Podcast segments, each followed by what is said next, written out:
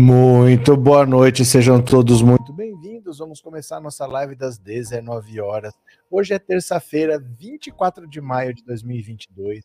É o último ano da triste era Bolsonaro e, mais precisamente, vamos conferir aqui.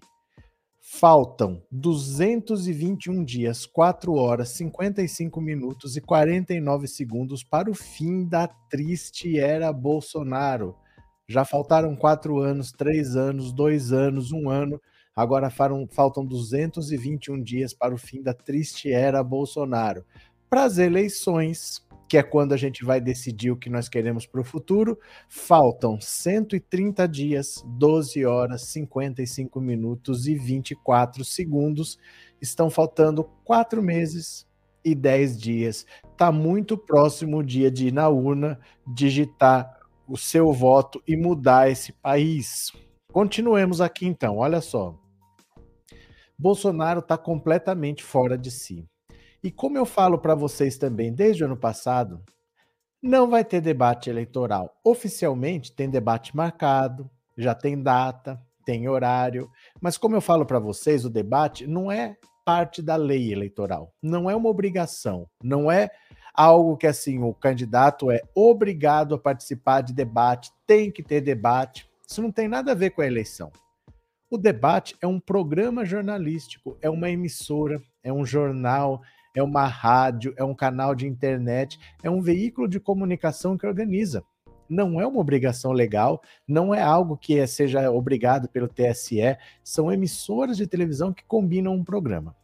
As assessorias se reúnem e definem o formato. Olha, quantas horas? Duas horas, três horas, quantos blocos, é, perguntas, respostas, tema livre, pergunta, escolhe o convidado, é, para quem vai perguntar, é sorteio. Eles definem a fórmula. E Bolsonaro, eu falo para vocês, ele vai dar um jeito de fugir. Ele já está usando desculpas, ele já tem as desculpas que ele quer usar para não ir aos debates. Ele vai fazer jogo duro, no fim das contas, ele vai dizer: então não vai, se não é do jeito que eu quero. Então eu não vou, e sem Bolsonaro não vai ter debate, porque você acha que alguém vai fazer um debate só com Lula? Para o Lula ser a estrela e para o Lula brilhar, para o Lula praticamente fazer um comício? Eles não vão organizar debate sem o Bolsonaro. Ou vai ter os dois, ou não vai ter debate. Mas ninguém vai fazer um debate só para dar palanque para o Lula falar todo bonito sozinho lá. Vocês entendem? Então não vai ter debate, porque o Bolsonaro não vai, ele é um covarde. Nós vamos ver aqui a pouco a matéria, a assessoria dele vai fazer jogo duro e ele vai dizer que tentou, que ele fez o possível, mas não chegaram a um acordo e não vai poder ir.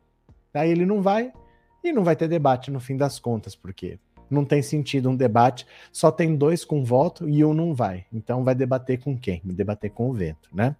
Era melhor levar o Gregório do Vivier para o debate do que levar o Ciro Gomes. Acho que seria mais produtivo o Gregório debater com Lula do que o Ciro Gomes, né? Além disso, Bolsonaro vendo a reeleição escapar pelos dedos, ele está vendo que está se esvaindo a possibilidade, fica agora toda hora trocando a diretoria da Petrobras. Ontem ele trocou o presidente. Hoje ele deu o aval para que se troque toda a diretoria não vai acontecer muita coisa com os preços dos combustíveis, não vai acontecer muita coisa de prático, mas ele vai dizer que está fazendo. Ele vai dizer que a culpa não é dele, que ele tentou. Ele está quatro anos tentando. E está quatro anos sem conseguir. E ele acha que o povo é bobo de dar mais quatro anos para ele, que não faz rigorosamente nada, né? Que só fica tentando, tentando e não dá resultados práticos. E nós vamos falar também da sabe quem que casou quem que agora é uma senhora casada e que não é mais Winter, é Huff, Sara. Sarah Winter não é mais Sarah Winter, Sarah Winter agora é Sarah Huff, é uma, deu adeus à militância, saiu da política, agora ela quer viver a vida dela, só que ela tem inquérito para responder no STF. Né?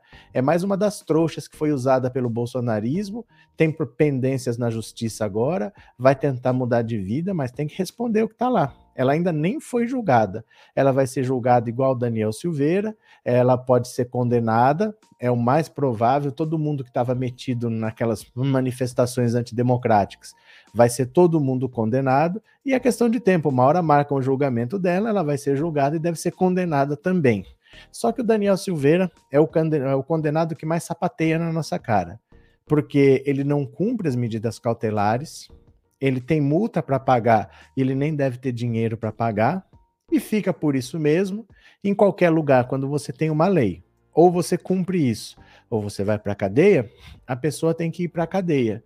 O fato dele ainda estar tá solto é para você mostrar como o Bolsonaro faz mal para o país, como o país está desacreditado, como você já não consegue mais saber o que vale e o que não vale, porque é uma grande bagunça. Ele já tinha que estar preso, porque ninguém é obrigado a usar a tornozeleira eletrônica. A tornozeleira eletrônica é uma opção. Você tinha que ficar preso. Mas eu vou te dar a opção de ir para casa se você concordar em usar a tornozeleira eletrônica. Não quer usar? Fica preso aí. Fica no fechado. Mas é aquilo, né? Vão contemporizando, vão contemporizando. Já passou da hora dele estar tá preso e vão contemporizar por um tempo ainda. Mas o que, que acontece? Legalmente, judicialmente falando, se ele descumpre essas medidas, fica por isso mesmo? O que, que acontece? Nós vamos ver aqui também já já. Tá bom? Venham comigo. Quem chegou pela primeira vez no canal, se inscreva no canal, ajude o canal a crescer. Precisa da sua inscrição, tá? Porque se você assiste, e deixa um like, o YouTube entende que você gostou.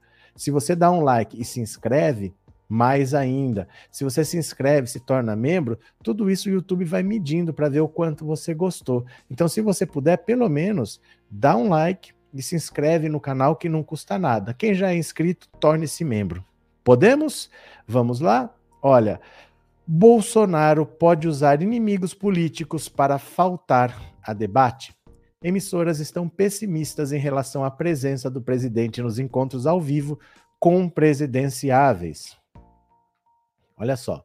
As equipes de jornalistas e produtores dos canais que vão promover debates com candidatos à presidência trabalham com alguns cenários. Um deles é sem Jair Bolsonaro. Candidato à reeleição pelo PL, ele ainda não confirmou participação nos eventos com transmissão ao vivo. O presidente pode recorrer ao histórico de alguns antecessores, que são seus inimigos políticos, para justificar a ausência. Fernando Henrique Cardoso e Lula não foram a nenhum debate de primeiro turno quando tentaram um segundo mandato, em 98 e em 2006. Bolsonaro sabe que seria alvo principal de todos os outros candidatos. Uma performance ruim diante das câmeras poderia gerar repercussão negativa na imprensa e nas redes sociais, e pior, custar a perda de muitos votos. Ao contrário da eleição de 2018, a internet teve, deve ter menor influência sobre o resultado nas urnas desta vez.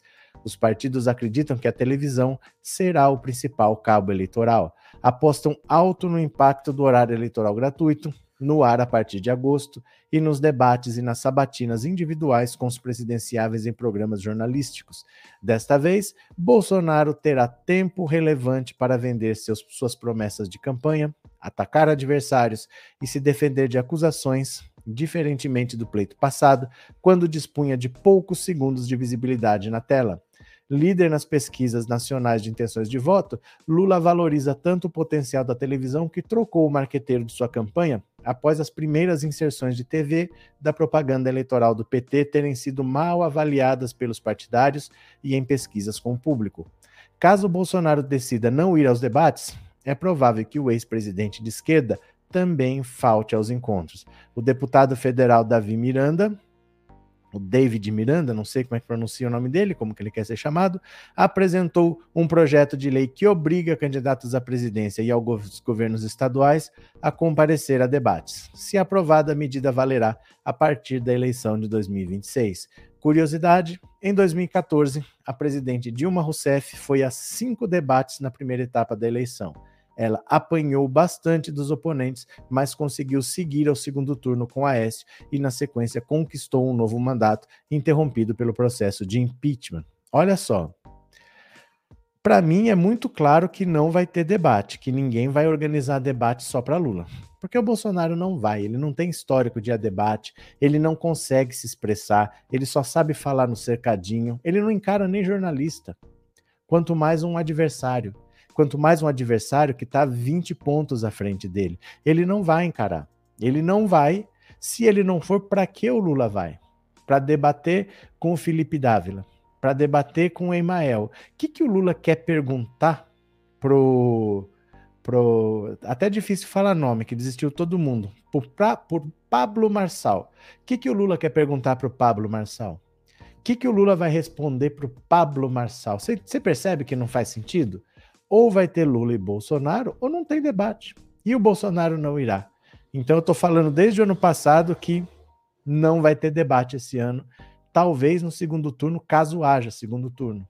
Eu acho que não vai ter segundo turno, então não vai ter nenhum debate. Vamos ver? Quem sabe, né?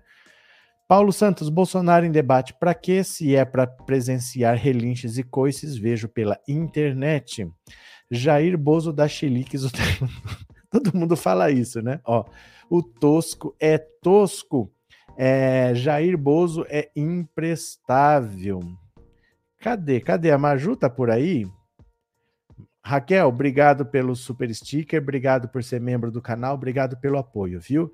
Obrigado de coração. Cadê a Maju? Cadê Maju? Eu vi um oi Maju aqui, mas eu não vi a Maju ainda. Cadê? Majuzita. Responde aí, dá um oi que eu preciso falar com você, que eu tenho um recado para você. Ah, cadê? Cadê Maju? Cadê a Maju? A Maju aparece aqui. É, César. Oi, Inês, estou na região do Lago Maggiore. Infelizmente não dá para mandar chat. Maju, deixa eu falar uma coisa para você. Quando eu estava no primeiro de maio em São Paulo, quem me chegou foi o. Ô, oh, rapaz, eu esqueci o nome dele, eu já lembro. Ele disse que conversava com você por WhatsApp, mas tinha sido assaltado e que perdeu aquele número de celular. Qual que é o nome dele? Eu esqueci o nome dele, eu estava lembrando hoje de tarde, lembrei de você, você apareceu. Deixa eu ver, eu já vou lembrar o nome dele, que está na ponta da língua, eu já te digo o nome dele. Ele pediu para você entrar em contato com ele. Aquele número ele não tem mais. Se você quiser contato com ele, para você mandar uma mensagem pelo WhatsApp do canal. E aí, se você autorizar, para eu passar o um número para ele quando ele entrar em contato comigo. Como é que era o nome dele? Você lembra, Maju, alguém com quem você conversava? Ó, aqui, alguém com quem você conversava? Porque eu estava lembrando hoje do nome dele e agora eu, me deu um branco, agora que você apareceu, me deu um branco. Fala aí o nome, que, mas é ele. Eu já lembro, eu já lembro, viu? Vamos ler mais uma aqui, ó. Vamos ler mais uma então. Gente, não vai ter debate, tá? Não vai ter debate mesmo. Olha mais uma. Com licença, o desespero de Bolsonaro com o segundo turno escapando de suas mãos. Jair Bolsonaro não esconde mais o seu desespero. Cercado por uma crise econômica sem data para acabar e com indicadores eleitorais desanimadores, o presidente da República vai tentando de tudo. Enquanto isso, brinca de normalidade nas redes sociais.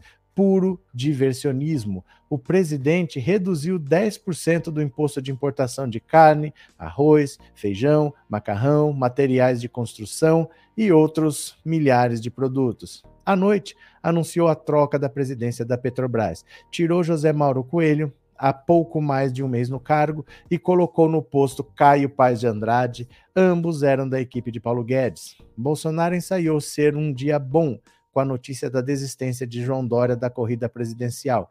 Durante o dia, analistas de pesquisas apontavam que a saída do Tucano pode beneficiar Ciro Gomes e Lula, mas jamais o atual presidente.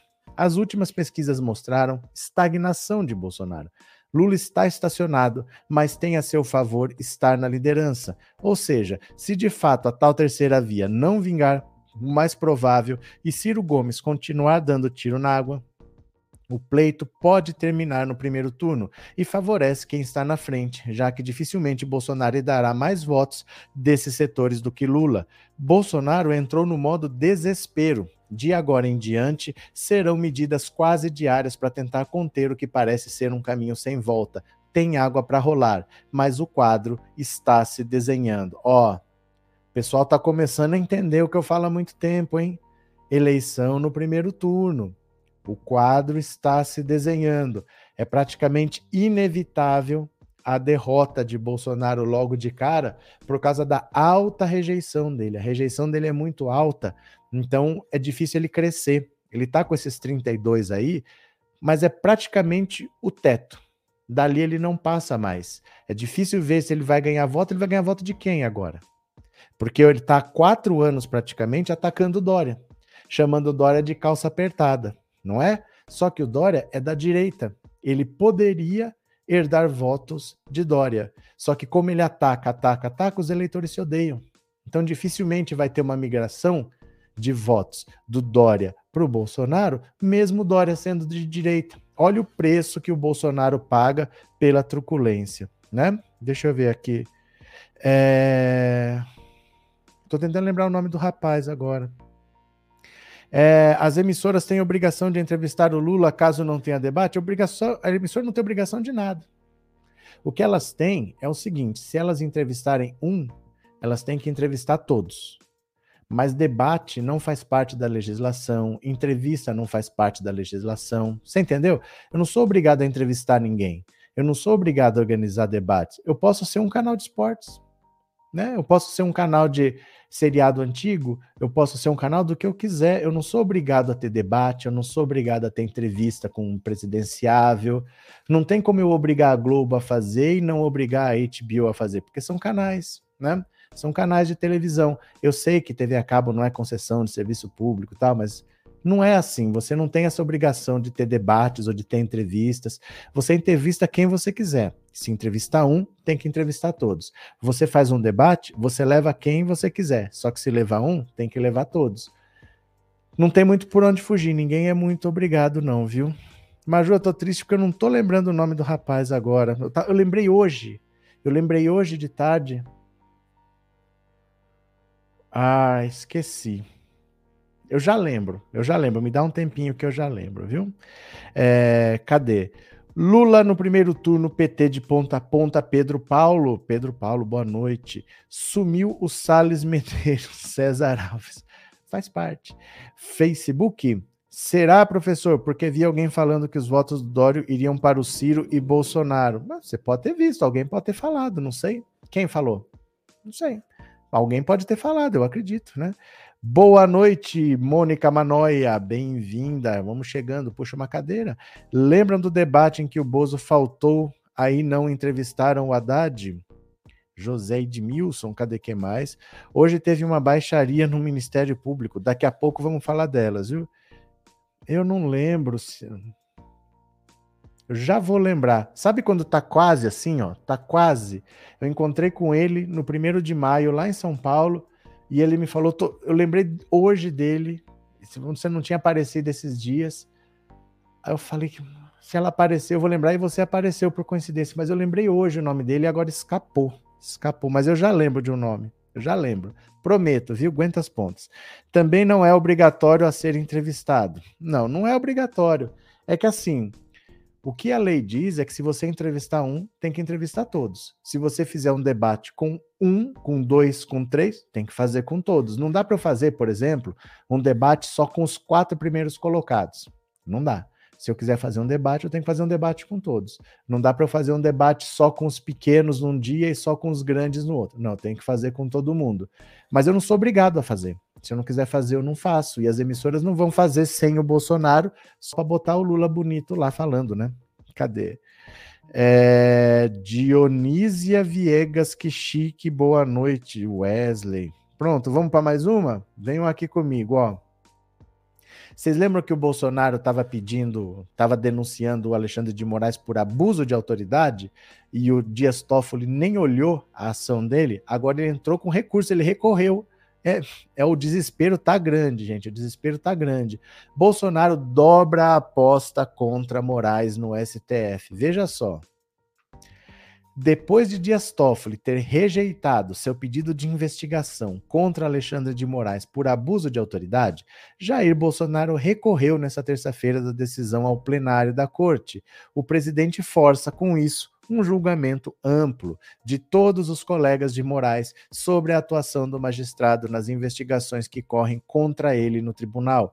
O advogado que defende o presidente diz, em 19 páginas, que a decisão de Toffoli merece reforma caso não seja exercido o, juízo de retratação pelo excelentíssimo ministro relator, com fundamento no que dispõe o caput do artigo 317, parágrafo 2 do regimento interno do STF, que o presente agravo regimental seja levado à apreciação do plenário do STF, a fim de dar-se seguimento ao protocolo da presente notícia-crime encaminhada ao PGR. Bolsonaro, como se sabe, não terá sucesso na investida, mas conseguirá criar mais barulho e mobilizar por mais alguns dias sua tropa em torno do embate que tanto lhe dá popularidade entre os seguidores radicais. Mas olha, sabe o que, que vai acontecer? Eu vou dizer para vocês: esse é um daqueles tiros no pé que o Bolsonaro pode dar, porque ele tem dois ministros lá dentro. Tem o, o Cássio Nunes Marques e tem o André Mendonça, os dois indicados por ele. Esses dois, ninguém sabe exatamente como que eles votam. O Cássio Nunes Marques é o mais capachão. Ele vota realmente do jeito que o Bolsonaro quer, sem pensar duas vezes. Se ele tiver que falar que a Lua gira em torno de Júpiter para justificar o voto dele, ele fala: não, é porque a Lua gira em torno de Júpiter. Ele não está nem aí. Ele fala qualquer absurdo para votar do jeito que o Bolsonaro quer. E o André Mendonça já é menos. Ele já é um pouquinho mais centrado. Ele faz algumas coisas do jeito que o Bolsonaro quer, mas ele não é tão exagerado, tão extremado como o Cássio Nunes Marques. Ele vai obrigar esses dois agora a ter que se pronunciar publicamente. E publicamente eles não vão bater de frente com Alexandre de Moraes. Ninguém da corte vai fazer isso. Você entendeu? Era mais fácil ele deixar quieto e quando precisasse do voto de um dos dois, um dos dois vai lá e vota como ele quer. Mas ele colocando os dois assim, ó, Vai ter uma votação agora. Todo o STF vai ter que se pronunciar. Vai ser ruim para eles oralmente atacarem o Alexandre de Moraes. É um colega de Supremo. Né? Não é, não é o Cássio Nunes Marques não é um bolsonarista que está na casa dele. É um cara que trabalha com Alexandre de Moraes. É muito difícil que ele se coloque contra. Então ele está pedindo para tomar 10 a 0. Só o próprio que não vai votar. Né, o Alexandre de Moraes está pedindo para tomar 10 a 0 e vai ficar chato para esses dois ministros dele que o gado está esperando uma coisa e eles não podem fazer, eles não podem ficar contra alguém do Supremo simplesmente porque o Bolsonaro quer. Ninguém tá todo mundo vendo o que ele está fazendo, é patético para a biografia deles, né? E não tem sentido nenhum. Eles vão fazer uma coisa completamente fora da lógica, a troco de nada, porque em vez de perder de 10 a 0, perderia de 8 a 2, mas não tem chance de ganhar. Então por que que eles fariam isso? É uma não tem o que ganhar nesse recurso do Bolsonaro, ele não tem o que ganhar, tá fazendo por fazer, né? Cadê? Bolso cheio e giga. Nossa, gente, não inventa palavra não que eu não consigo entender. Deus nos livrar desse genocida Bozo, o pior presidente da história do Brasil, o pai da mentira fora. Tô tentando lembrar o nome do rapaz ainda. O Bolsonaro passa, os ministros são vitalícios. É porque assim, mais seis meses e acabou Bolsonaro. Mais seis meses e acabou, né? Tá muito claro isso. Tiririca perdeu o número de urna para a Bananinha. O Tiririca está falando que ele não vai nem ser candidato se ele não tiver o número dele. O Bozo só quer barulho e saber se o que ele elegeu os dois são fiéis antes que julgue seus filhos. Mas ele, mas aí é que tá, ele não tem que saber isso publicamente. Ele tem que saber isso de bastidores, não publicamente, porque publicamente eles vão ficar contra.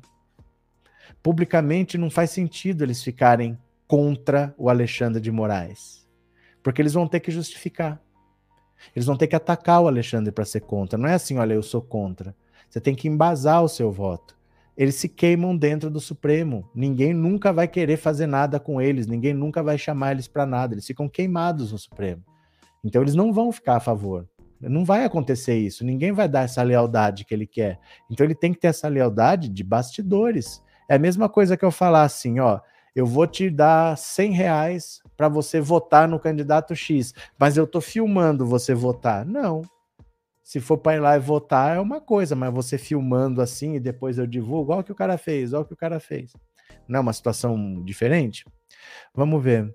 É... Será que o Tiririca vai largar a mamata sem não? É porque ele se aposenta, Neuza. É porque ele se aposenta. Ele já tem três mandatos, ele se aposenta. Não tem mamata para ele. Ele só está lá porque ele quer. Depois do segundo mandato, ele pode se aposentar. Ele pode requerer aposentadoria como deputado e ele tem o mesmo salário. Ele não faz nada, ele não faz projeto, ele não, não sai da sala dele. Se ele tivesse metido em coisas assim, poderia ser que ele tinha algum interesse. No caso dele é só salário. Ele pode se aposentar, é só requerer aposentadoria, né? Cadê? É, todo ano de eleições o Tiririca sai com essa piada, fala que vai desistir e se reelege, é um porqueira que não faz nada. Não, não é verdade que todo ano ele fala que vai desistir, não é verdade. Teve um ano que durante o mandato ele renunciou. Teve um ano, no segundo mandato dele, ele teve o primeiro mandato, no segundo, no finalzinho ele renunciou e disse que estava fora da política. Aí, poucos meses depois, ele disputou a eleição e se elegeu de novo. Mas ele nunca disse que ia desistir e voltou. O Tiririca nunca fez isso, não. O que ele fez foi renunciar, né? Cadê? Marreco na cadeia, disse o Rodrigo. Pronto, tem mais aqui, ó. Essa é uma daquelas coisas que você fala: que país nós estamos vivendo? Olha que loucura isso daqui, vê se faz sentido na sua cabeça. Em evento do PTB, padre Padre Kelmon sugere luta armada contra o PT. Gente, onde é que nós vamos parar? Onde é que nós vamos parar? As pessoas perderam o limite da razão, as pessoas estão falando o quê? Ah, vamos sair por aí dando tiro? Eles acham que ninguém vai morrer, nós vamos matar, nós vamos morrer? Isso é um padre falando, hein? Isso é um padre, Padre Kelmon. Um evento do PTB com aparência de culto dispensou as falas comedidas ontem em São Paulo. Um dos palestrantes o padre Kelmon Souza, que se apresenta como um sacerdote, ortodoxo, sugeriu uma luta armada para frear o avanço comunista no Brasil e a reascensão do PT ao poder. Ao subir no palco de um auditório no Nacional Club, na zona oeste da capital paulista, Kelman pediu silêncio. Em seu discurso, disse que a ONU e o STF têm comunistas infiltrados, referiu-se a Lula como um nove dedos e conclamou os cristãos a se unirem contra a volta dos vermelhos, ainda que tenham que recorrer a armas ou a guerra cibernética. A fala chocou até integrantes do partido presentes no seminário promovido pelo movimento conservador cristão. Na plateia estavam, por exemplo, Sérgio Camargo, o ex-presidente da Fundação Palmares, e a ex-deputada federal Cristiane Brasil, filha de Roberto Jefferson. O evento chegou a ser transmitido em live pelo perfil do diretório estadual do PTB. Vídeos da cerimônia, embalada pela canção Faz um Milagre em Mim, seguem no Instagram. O trecho com o discurso de Kelmon não aparece. Presidente de honra do PTB, Jefferson está preso desde agosto por ataques a ministros do STF. Sua filha já admitiu a possibilidade de pedir a Bolsonaro que conceda indulto a seu pai, pensando estrategicamente, há quem diga que a fala de Kelmon não foi bem calculada. Olha só. Vou falar uma coisa para vocês assim: ou as pessoas têm mais responsabilidades com o que falam, ou nós vamos ter problemas muito sérios, porque esse pessoal que fala que tem que pegar em arma são os últimos que pegam em armas. O Trump mandou a galera invadir lá o Capitólio, mas ele não invadiu. Ele estava na casa dele e ele não foi preso. Tem uma galera que está presa cinco morreram, mas ele mesmo não foi. Então eles mandam fazer, mas eles não fazem. Essa galera é muito irresponsável. Essa direita brasileira dá nojo, realmente dá nojo, né? Cadê? Um cara desse não é padre, é terrorista. É padre sim. É padre. Padre é gente como qualquer pessoa. Padre não é melhor que ninguém, não. Vocês têm que parar de achar que padre, que pastor, eles não são melhor que ninguém. É padre e é podre. Acredite, não é trocadilho, não. É padre, sim. É, deve ser padre da canção nova, só pode, sei lá. É, professor, qual foi o motivo da briga do tal Augusto Aras com outro procurador? Calma, gente, chegaremos lá. Aguenta as pontas, tá separada aqui a notícia. Aguenta as pontas aqui. Lula 13 presidente para devolver a alegria e esperança ao povo brasileiro. Cadê quem mais?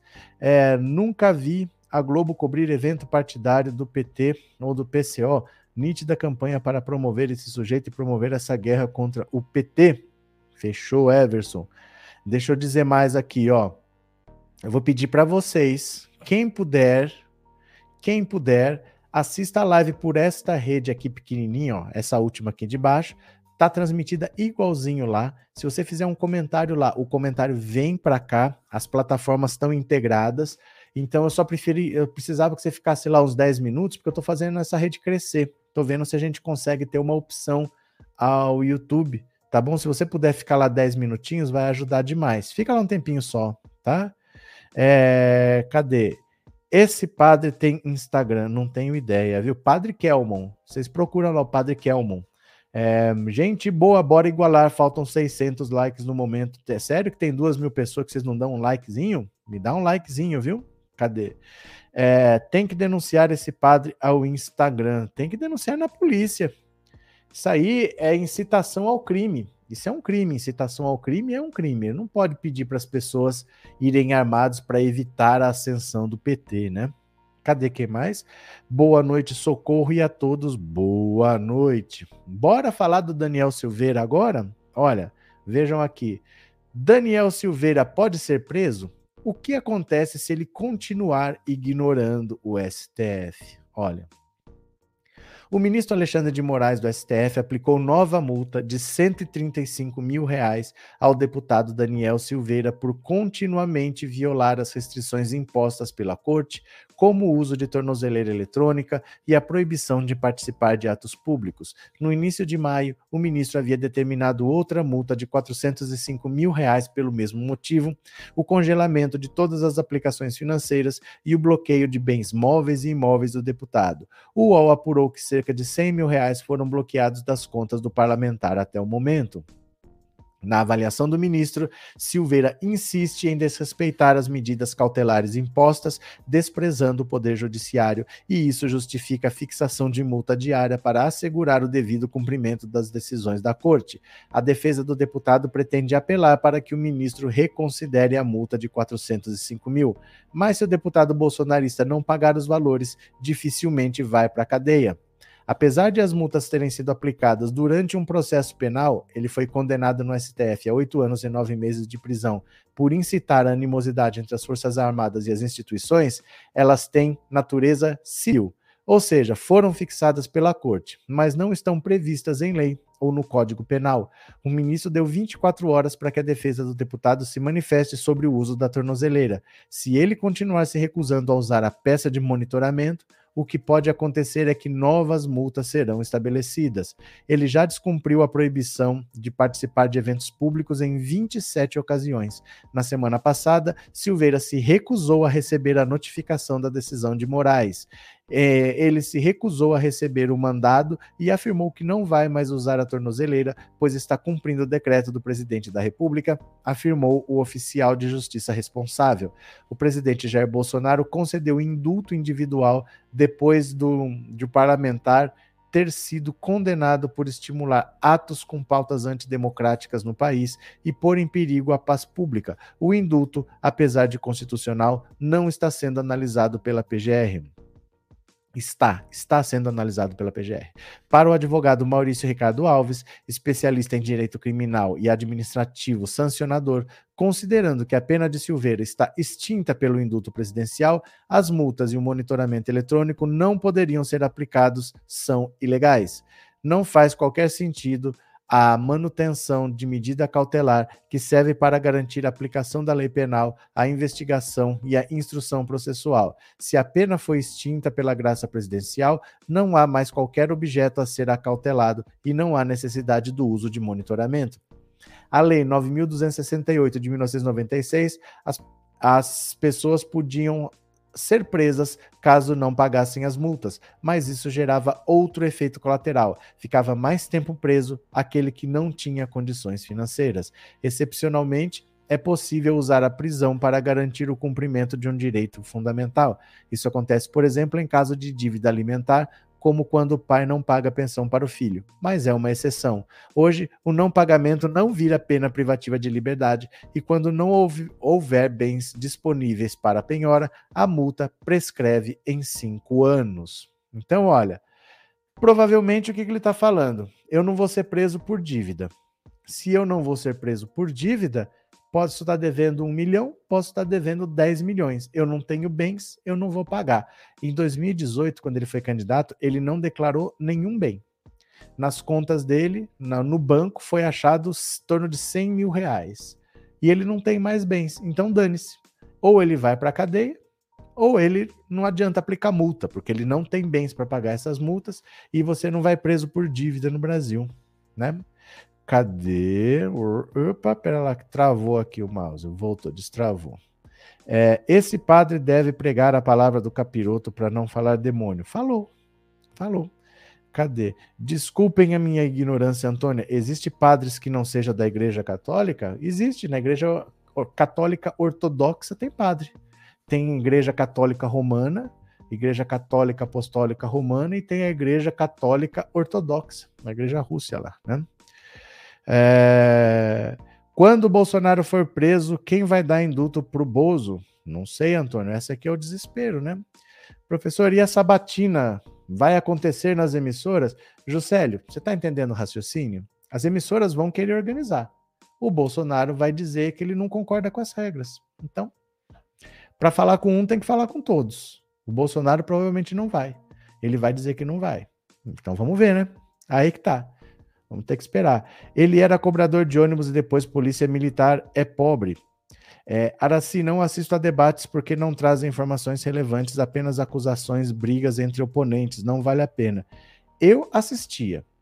Antigamente eu assistia, mas eram outros tempos. Hoje em dia, é, não tem muito porquê. Ó, vamos ver um debate antigo, porque isso aqui eu acho que é uma das coisas mais legais para quem não é, para quem é jovem, você nunca viu. Mas isso é um trecho de um debate de 1989, a bate-boca entre o Maluf e o Brizola. Dá uma olhada aqui. O Brizola chamando o Maluf de filhote da ditadura é uma das coisas mais engraçadas que você vai ver. Olha.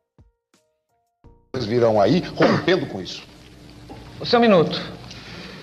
Eu tenho este minuto referente ao primeiro bloco. E quero dizer com toda tranquilidade que eu não vim aqui para assistir baixaria, que eu vim aqui para debater ideias, que eu vim aqui para debater com pessoas que querem ser candidatos a presidente da República e, portanto, são obrigados a ter estabilidade emocional. Quem é desequilibrado não pode ser candidato a presidente da República. Então, o que eu peço, eu faço um apelo. Nós estamos com 10, 12, 15 milhões de pessoas nos não ouvindo. Me dá, uma parte, dá licença, uma parte. Não lhe dou uma parte porque eu tenho os minutos. Não lhe dou a parte. Não lhe dou a parte. Não eu pode dar parte. Não lhe dou a parte Por porque favor, é antirregimental. Não lhe dou a parte. Não dá é antirregimental. Não dou. Não lhe dou a parte. O eu filhote da ditadura Não, senhor. está aqui se não lhe dou a parte. O senhor tenha respeito. Filhote da desequilibrado. ditadura. Desequilibrado. Não Desequilibrado. tem coragem de defender a ditadura. Não É tem um coragem de defender seus chefes. É uma pena que é um desequilibrado. Passou 15 anos no estrangeiro, não aprendeu nada. E o pior é que não esqueceu nada. O pior é que não esqueceu nada. Isso que é o pior. Continuou o mesmo que quando foi, não esqueceu nada. Eu faço um Olha como está de malufista este- aqui dentro, hein? Este debate Tudo aí seja um malufista. Malufista! Filhotes da ditadura! Todos engordaram na ditadura! Intervalo, por favor. Eu gostaria, que- eu É um gostaria por gentileza, que a plateia não se manifestasse. Os que mamaram! Intervalo, por favor.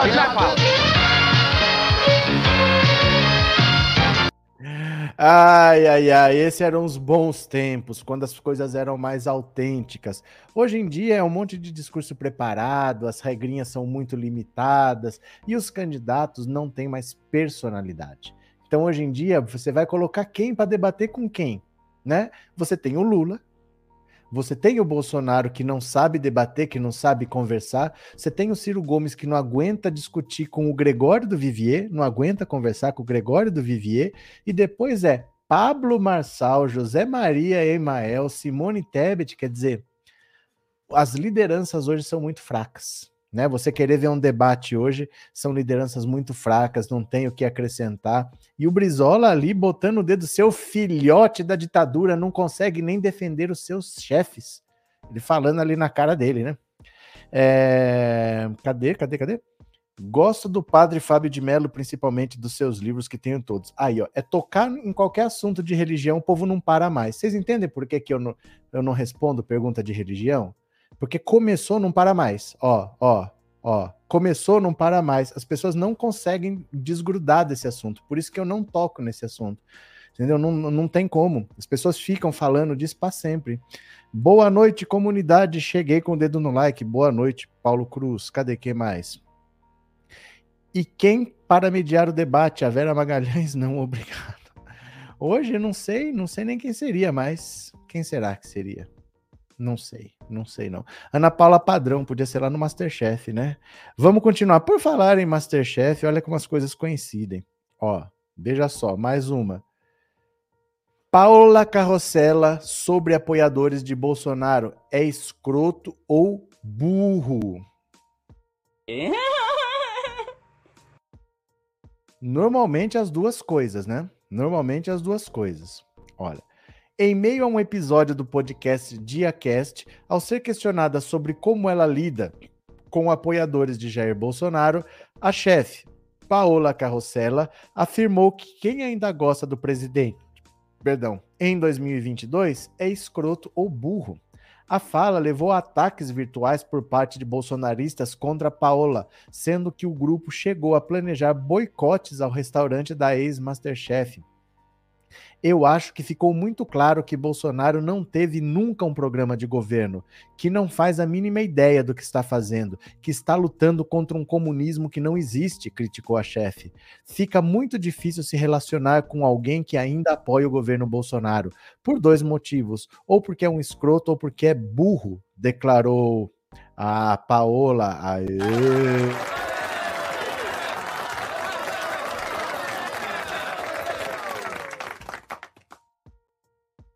Não demorou muito para que as falas de Paola repercutissem nas redes sociais. O ex-secretário de Cultura do governo federal, Mário Frias, lá vem o Mário Frias querendo aparecer, publicou um tweet em que questiona o porquê de a chefe não voltar à Argentina, sua terra natal ela é brasileira, naturalizada, viu? Outros apoiadores do atual governo sugeriram um boicote ao Arturito, restaurante da Carrossela, localizado em São Paulo. O grupo, inclusive, passou a avaliar negativamente a página do Arturito no Google, fazendo referências às declarações da Argentina no podcast. Temos imagens? Claro que temos imagens, porque as imagens já estão aqui desde ontem. Eu postei no Twitter, eu postei no Instagram, eu enviei nos grupos do, do WhatsApp, eu enviei no, no Telegram. Então, deixa eu pegar aqui para vocês, tá? Deixa eu pegar aqui, porque temos imagens, temos imagens. Espera lá. Pronto. Aqui está. Deixa separadinho aqui. Bora. Vamos lá, vamos compartilhar aqui. Ah, e pronto, aqui está. Presta atenção. Olha. Tô para agora. E hoje, Paula, com é, e até eu peço uma dica assim, como, como você lida com pessoas que votaram no Bolsonaro e ainda são a favor dele? Ah, ainda são a favor É. dele? Não, não lido mais. Você não, você não Ah. se relaciona mais? Não. Quando- na sua família existe alguém? Não, na, Não. Família, na família do É, meu sócio não. tinha alguns, mas já mudaram. Porque é uma coisa que eu tenho dificuldade hoje, assim, eu não consigo, e daí são pessoas, né, enfim, parentes próximos, que eu não consigo me relacionar, assim. e- Não, mas eu acho que fica, fica muito difícil se relacionar com alguém que. Por dois motivos, ou porque é um escroto, ou porque é burro. Uhum. Eu não, e já, Até e já porque- tá demonstrado, né? Eu acho que ficou muito claro que não teve nunca um programa de governo, que não faz a mínima ideia do que está fazendo, que tá lutando contra um comunismo que não existe, né? É uma coisa meio que rote, né? Lutando contra os moinhos de vento. Cadê o comunismo? Qual comunismo estamos lutando? Quando o Brasil foi comunista? Em que momento? Exato. A minha maior curiosidade. Tô para agora. E hoje, Olha, os bolsonaristas estão revoltados com essa fala, mas eu quero saber, na sua opinião, como que você lida com bolsonaristas na sua família? Tem bolsonarista na sua família? Deve ter alguém. Como que você lida? Por exemplo, tem uma festa de aniversário, você sabe que fulano vai estar lá. Você trata normal, você evita conversar, você conversa, mas não fala de política. Se começar de política, você se afasta, ou você vai para cima, você confronta. Como que você lida com os bolsonaristas próximos? O bolsonarista da sua família, o bolsonarista do seu trabalho, mas aquela pessoa assim que não dá para evitar. Você sabe que no domingo o cara vai estar no churrasco. Você sabe que você vai trabalhar na segunda e o cara vai estar lá. Aquele radical, aquele raiz mesmo, aquele cara chato, aquele insuportável. Como é que você lida com ele? Você vai me responder no 14 997790615.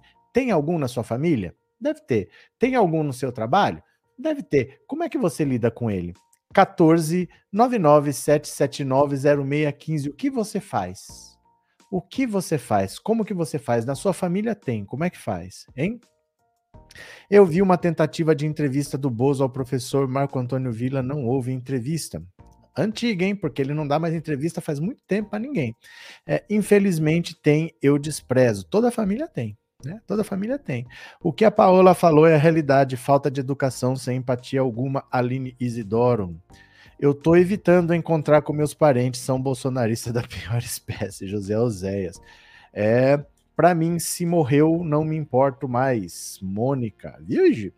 Eu evito falar em política, disse o José Vandercy. Responde para mim no WhatsApp. Como que você lida com aquele parente bolsominion, com aquele cara no trabalho? Porque às vezes você pode falar, ah, é só não convidar. Eu não estou falando para convidar na sua casa, porque se você está convidando, você se vira. Mas às vezes você vai no aniversário de alguém e você sabe que a pessoa vai estar tá lá, porque é da família. Não é você que está convidando. Você está indo para um lugar e sabe que a pessoa vai estar. Tá. Ou você vai trabalhar e a pessoa vai estar tá no trabalho. Não é você que escolheu com quem você trabalha. É inevitável. O que, que você faz? Você evita falar de política, você evita conversar de qualquer coisa com a pessoa. Explica para mim que eu quero saber o que você faz. Falou? É, o Bolsonaro tem dois tipos de eleitor: o empresário rico e o idiota. Pronto, deixa eu pegar mais uma aqui que eu já vou ouvir a sua opinião, tá bom? Agora vamos ver o Augusto Aras. Vocês estão perguntando do Augusto Aras? Tá aqui, ó. O bate-boca foi feio para você ver como tá leve o clima na República do Corrupistão que virou o Brasil. O Brasil virou corrupistão, né? Olha. Aras e subprocurador batem boca. Não posso admitir bagunça. Olha, olha Augusto Ares. Agora ele quer pôr ordem, quatro anos sem trabalhar. O Procurador-Geral da República, Augusto Aras, perdeu a paciência e quase partiu para cima do subprocurador Nívio de Freitas durante sessão do Conselho Superior do Ministério Público Federal nesta terça-feira. A PGR chegou a se leva... o PGR chegou a se levantar da cadeira e precisou ser contido por seguranças. A confusão começou assim que Aras anunciou que abriria uma votação, ao que foi interrompido pelo subprocurador. Posso sustentar meu ponto de vista, presidente? Aras respondeu: pode. Eu só não posso admitir aqui essa bagunça que o colega. Nesse momento, o PGR foi interrompido mais uma vez por nível de Freitas. Não. Bagunça, Vossa Excelência, também interferiu quando o colega estava falando. Então, se Vossa Excelência quer respeito, me respeite também. Aras retrocou: Vossa Excelência não é digno de respeito. Vixe. A discussão seguiu e os dois bateram nas mesas. Augusto Aras se levantou da cadeira e foi em direção ao colega. As imagens mostram segurança correndo antes de a transmissão ser suspensa. O Correio entrou em contato com a PGR, mas até o momento a Procuradoria ainda não teve retorno.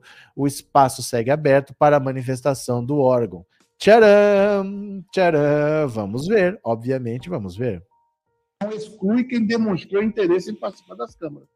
Ou então, nós vamos começar aqui excluindo o colega José, José Laes, que é, uma, que é uma injustiça com o colega.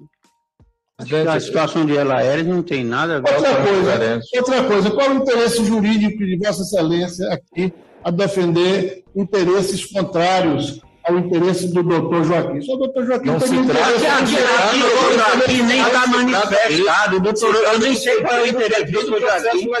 Aqui, senhor presidente, está se combinando pela legalidade. Se Vossa Excelência baixou um edital,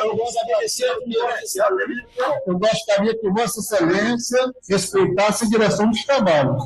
O conselheiro Nicolau está falando, estou ouvindo. Vossa Excelência, sim, senhor. Vossa Excelência. dos trabalhos. Tá, mas Vossa Excelência também interferiu. dos trabalhos. Eu estou falando com Vossa Excelência isso. Vossa Excelência... Vixe, vixe. A transmissão foi interrompida, não foi até o final, porque o bicho pegou. E, gente, eles estão se matando.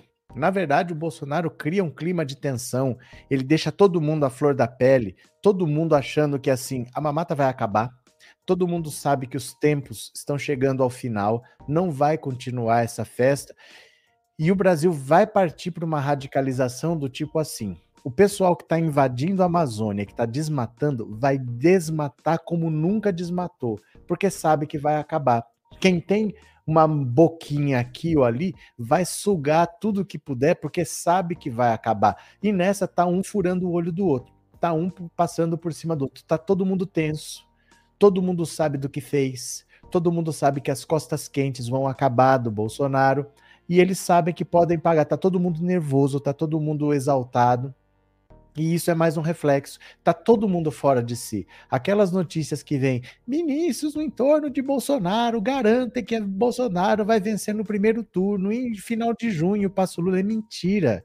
Estão todos desesperados, estão todos descontrolados, tá todo mundo fora de si. Isso é mais um detalhe que mostra como a coisa tá feia nesse governo. O Bolsonaro deve estar tá chorando pelos cantos, tá todo mundo desesperado, a coisa tá muito feia porque eles sabem da derrota que virá no dia 2 de outubro, né? Aras tirou a bunda da cadeira pela primeira vez, Josias. São quatro anos sem trabalhar. Quatro anos, né? Quando o próximo presidente, Assir, pode tirar esse atrás da PGR, assumir, eu acho que é isso, né, que cortou. É assim, Antônio, o, o Procurador-Geral da República, ele tem mandato de dois anos.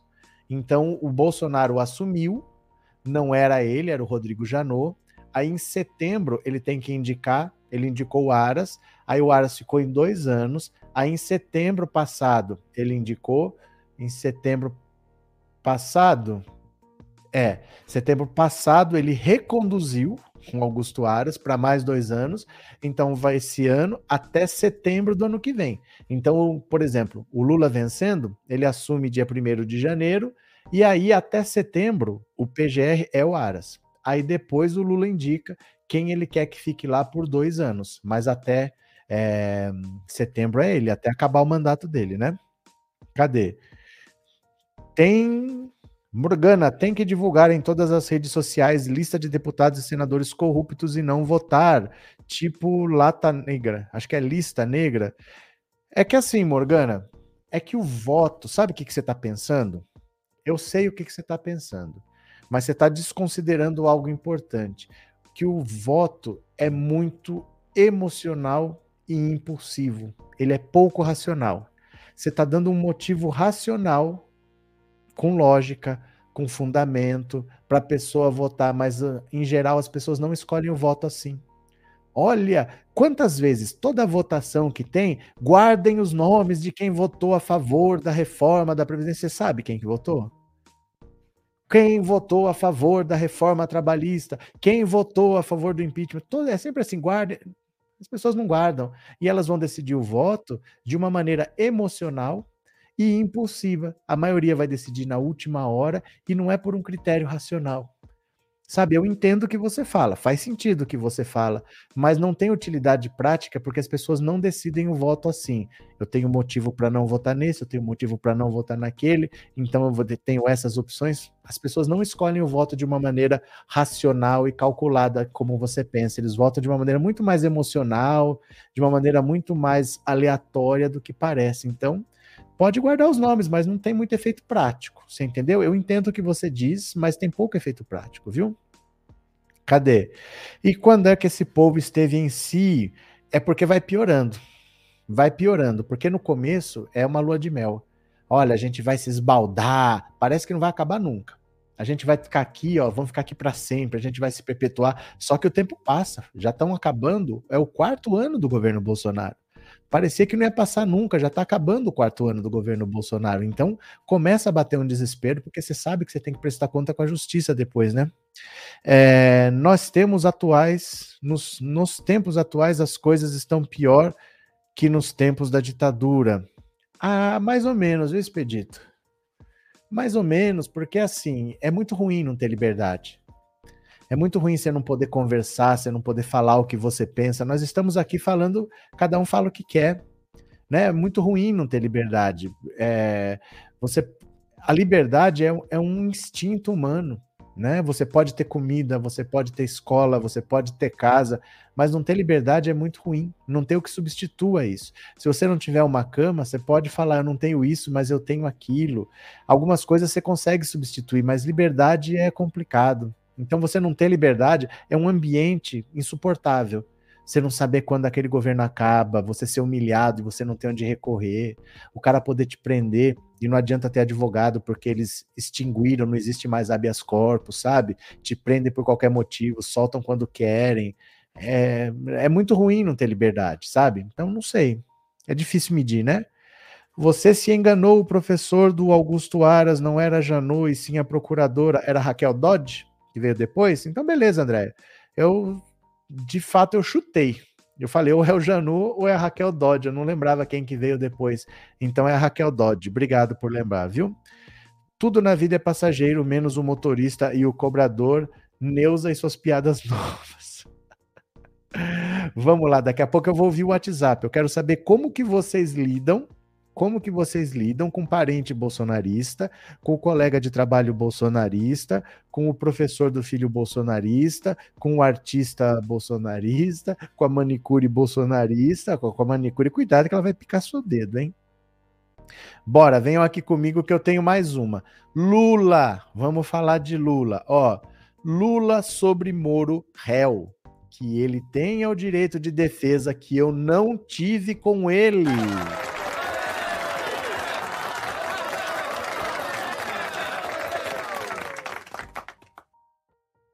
Gente, olha só. É, eu vivi para ver o PT entrar com uma ação na justiça acusando o Sérgio Moro de causar prejuízos à Petrobras e o Sérgio Moro ser réu e ter que responder à justiça. O mundo não dá voltas, ele capota, hein? O ex-presidente Lula disse esperar que o ex-juiz Sérgio Moro tenha o direito de defesa e a presunção de inocência ao ser julgado por sua condução na extinta Operação Lava Jato, em que o petista foi condenado a 12 anos e um mês de prisão. Nessa segunda-feira, o juiz Charles Renault Frazão de Moraes, da segunda Vara Federal Civil da Justiça Federal do Distrito Federal, olha, Vara Federal da Justiça Federal do Distrito Federal, recebeu uma ação popular impetrada pelos deputados do PT contra Moro cobrando indenização aos cofres públicos. O ex-ministro chamou de processo de risível. O Sérgio Moro disse que o processo é risível. Essa é a risada.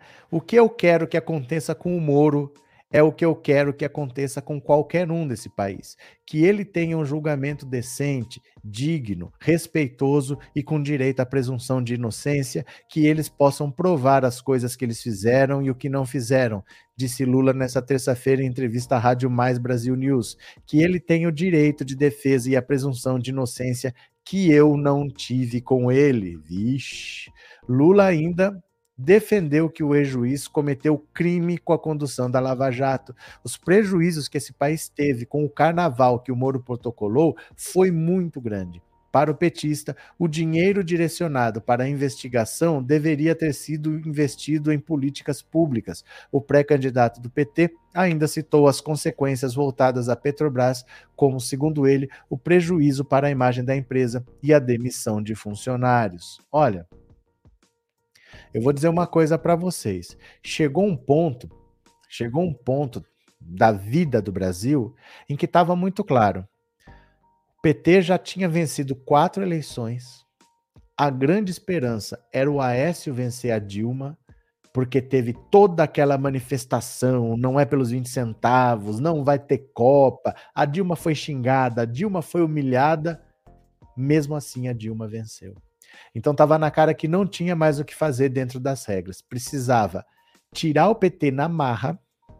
Para tirar o PT na marra, com o povo de barriga cheia, o povo não ia deixar, o povo não ia aceitar de barriga cheia, tinha que fazer o povo perder o emprego, passar fome, dizer que a culpa era do PT por causa de roubalheira e corrupção, e aí usar o ódio do povo para tirar o PT de lá. Precisava quebrar o país, porque enquanto a economia estivesse boa, não tinha condição de tirar o PT de lá. E aí o Sérgio Moro foi atacar, foi escolhido para atacar, vamos dizer assim, os, sensor, os setores mais sensíveis da economia brasileira, porque a Petrobras é a maior empresa brasileira, ela é um grande motor da economia, e a construção civil emprega muita gente porque o Brasil tem muita gente que não tem estudo suficiente para profissões mais elaboradas, mais é, que exijam mais qualificação. Então, muita gente vai trabalhar de pedreiro, de servente de pedreiro, de mestre de obras, emprega muita gente, gera muito emprego. Indo nesses dois setores, você ia afetar muita gente. A Petrobras, pelo dinheiro que movimenta, e essas construtoras que empregam muita gente. Aí você quebra esses dois setores você derruba o PIB, você diz que a culpa é da corrupção do PT e depois você tenta tirar ele de lá. Foi o que eles fizeram com o impeachment da Dilma. O impeachment da Dilma foi uma das coisas mais ridículas que a gente já viu. Eu pus aqui a Dilma explicando para vocês o que, que foi o impeachment. Foi um absurdo dizer que aquilo é, é crime, aquela pedalada fiscal mas se não fosse assim, não tirava. E Sérgio Moro foi um instrumento, foi a ferramenta que demitiu 4 milhões de pessoas que quebrou a economia desse país, senão ninguém ia se apoiar, tirar o PT de lá, porque a vida das pessoas tinha melhorado. O Lula voltaria depois da Dilma para mais dois mandatos, para ficar no mínimo seis e se perpetuar, e a direita podia até minguar e desaparecer se não fosse ah, tudo que a Lava Jato fez. Agora o Sérgio Moro vai ter que responder pelos prejuízos que ele fez. O juiz viu indício, de alguma coisa, porque ninguém vai considerar o outro um réu se ele não tiver indícios mínimos, nenhuma evidência mínima de algum ilícito. Isso vai ser investigado, o Moro vai ter que se defender, vai ter um julgamento e o Sérgio Moro vai estar sentadinho no banco dos réus, sem aquela prepotência, sem aquela arrogância e vai ter que prestar declarações à justiça. Eu acho é muito pouco.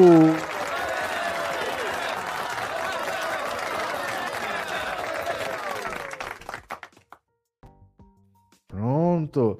Marlúcia Alzira não é padre, não, professor, nem ortodoxo, e muito menos católico. Uma pesquisa na internet é possível ver. Por isso que eu não gosto de falar de política, porque vocês não param de falar disso. Eu vou perder meu tempo para saber quem é o padre Kelton. Vocês acham que eu vou fazer isso? Que eu vou fazer uma pesquisa para saber se ele é padre? Eu não estou nem aí se ele é padre. O, a fala dele é crime. Aquilo é incitação ao crime. Para mim, não faz a menor diferença se ele é padre ou não é. Só para vocês que isso é relevante. Então, vocês procurem na internet.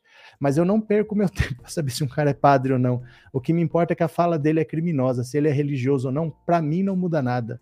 Entendeu? Eu não estou preocupado com isso. Por isso que eu não gosto de tocar em assunto de religião, porque fica a live inteira que o assunto volta. Eita, mas que é fanatismo, né? Paulo, eu me lembro do complexo petroquímico de Itaboraí. A cidade veio abaixo, tinham construído hotel, gente construiu kitnet para alugar, montou loja de material de construção, quebrou tudo. Quebrou, quebrou, né? Tinha que quebrar. Boa noite, este marreco, né? Também quebrou o projeto do submarino nuclear. Tudo que era estratégico. Tudo que era estratégico para o Brasil seguir o seu caminho sozinho.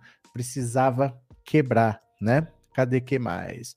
E o Bozo, que tem realmente uma penca de crimes de responsabilidade, está aí na presidência desviando dinheiro público aos montes. Enquanto ele estiver na presidência, ninguém vai mexer nele. Porque para mexer nele, tem que vir uma denúncia do Augusto Aras e não virá, ou um pedido de impeachment do Arthur Lira, que não virá. É assim. Né?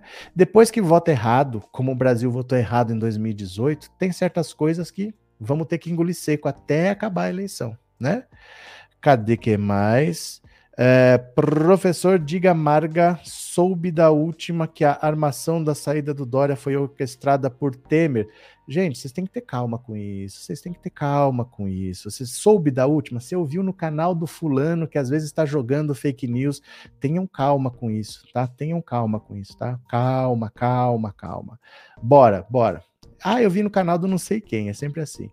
Heinz, Heinz, Luiz Carlos Heinz, o vô do Zap, protocola pedido de impeachment no Senado contra Barroso. Gente do céu, gente do céu. O senador bolsonarista Luiz Carlos Heinz protocolou nesta terça um pedido de impeachment contra Luiz Roberto Barroso em razão da manifestação pública do ministro sobre suposta atuação das Forças Armadas no processo eleitoral. O requerimento foi apresentado à presidência do Senado. O que quer dizer isso? Barroso disse há exatamente um mês que as Forças Armadas estão sendo orientadas a atacar o processo eleitoral brasileiro e tentar desacreditá-lo. Segundo o senador, ao não apresentar provas, o ministro teve um comportamento incompatível com a honra, a dignidade e o decoro do cargo que ocupa. Heinz apontou ainda que a conduta do magistrado pode ser considerada atividade político-partidária, o que é caracterizado como crime de responsabilidade. De um ministro da Suprema Corte, esperamos manifestações nos autos baseadas em provocações no contexto de um processo judicial, não manifestações políticas e menos ainda declarações levianas. Precisamos que o processo seja aberto até para que todos entendam que não cabe ao judiciário politizar as opiniões pessoais mediatizadas, disse o gaúcho no documento.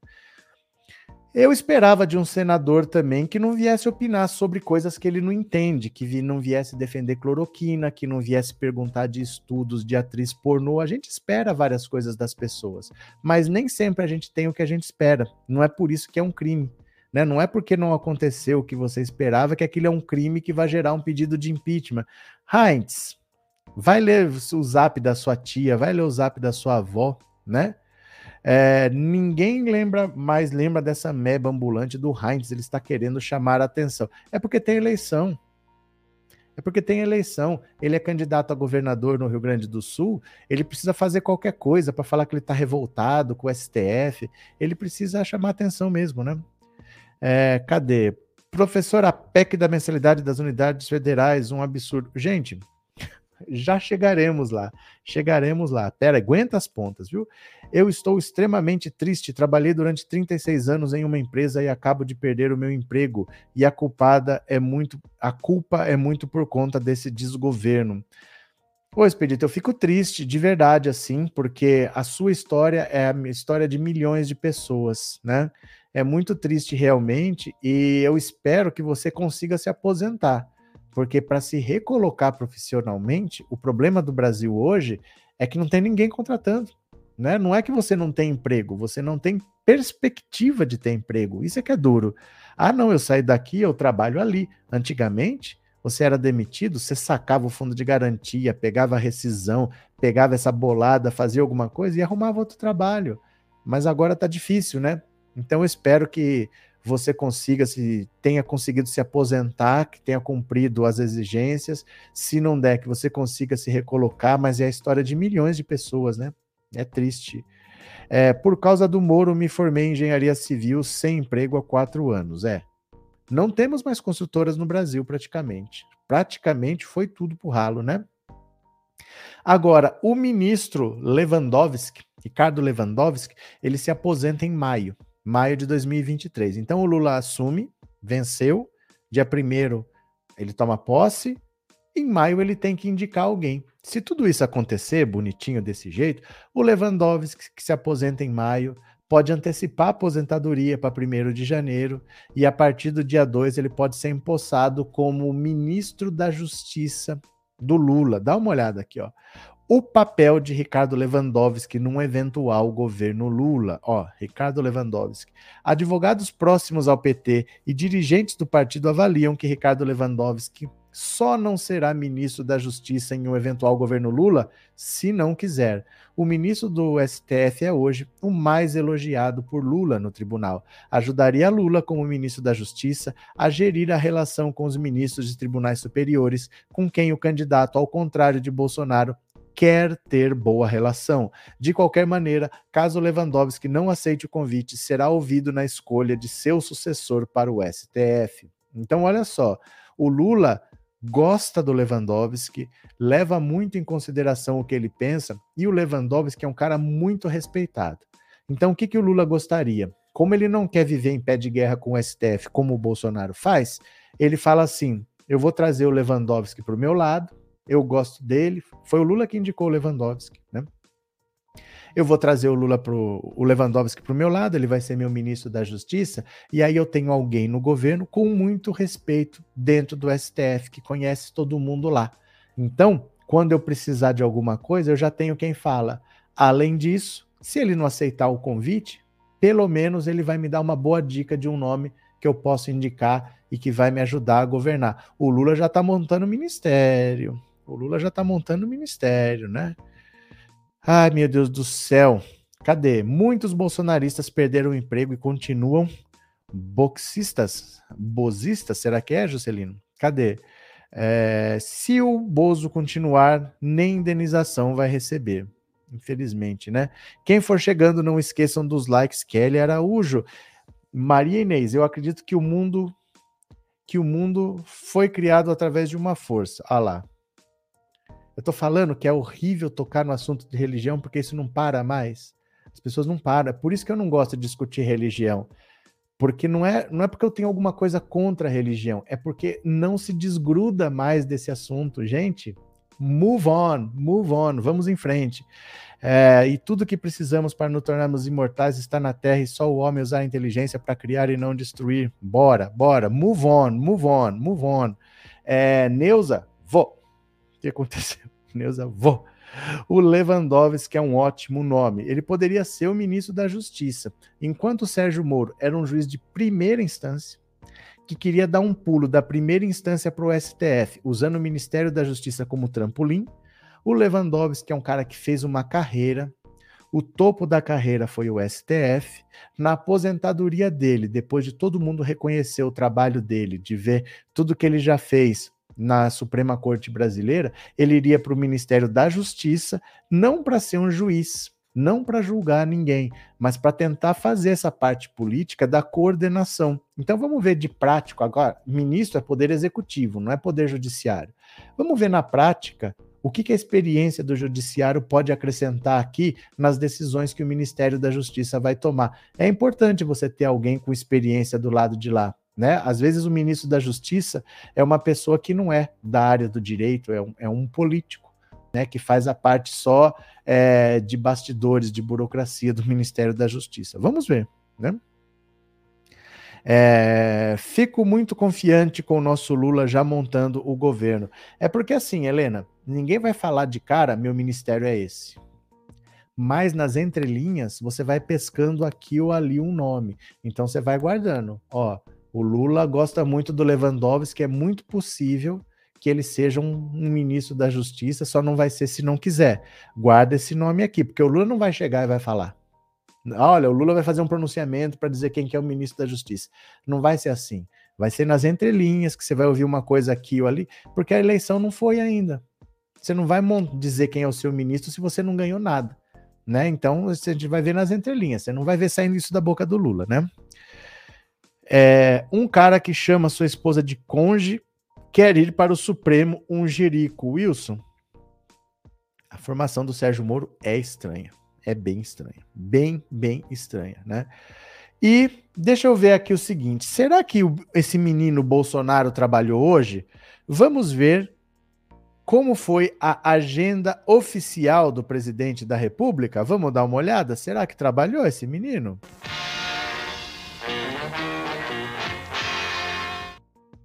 Pronto, vamos ver? Aqui, bora. A gente compartilha a tela, já sabe, vai no Google, coloca Agenda Oficial Presidente. Hoje é dia 24 de maio. Vamos ver, terça-feira, 24 de maio.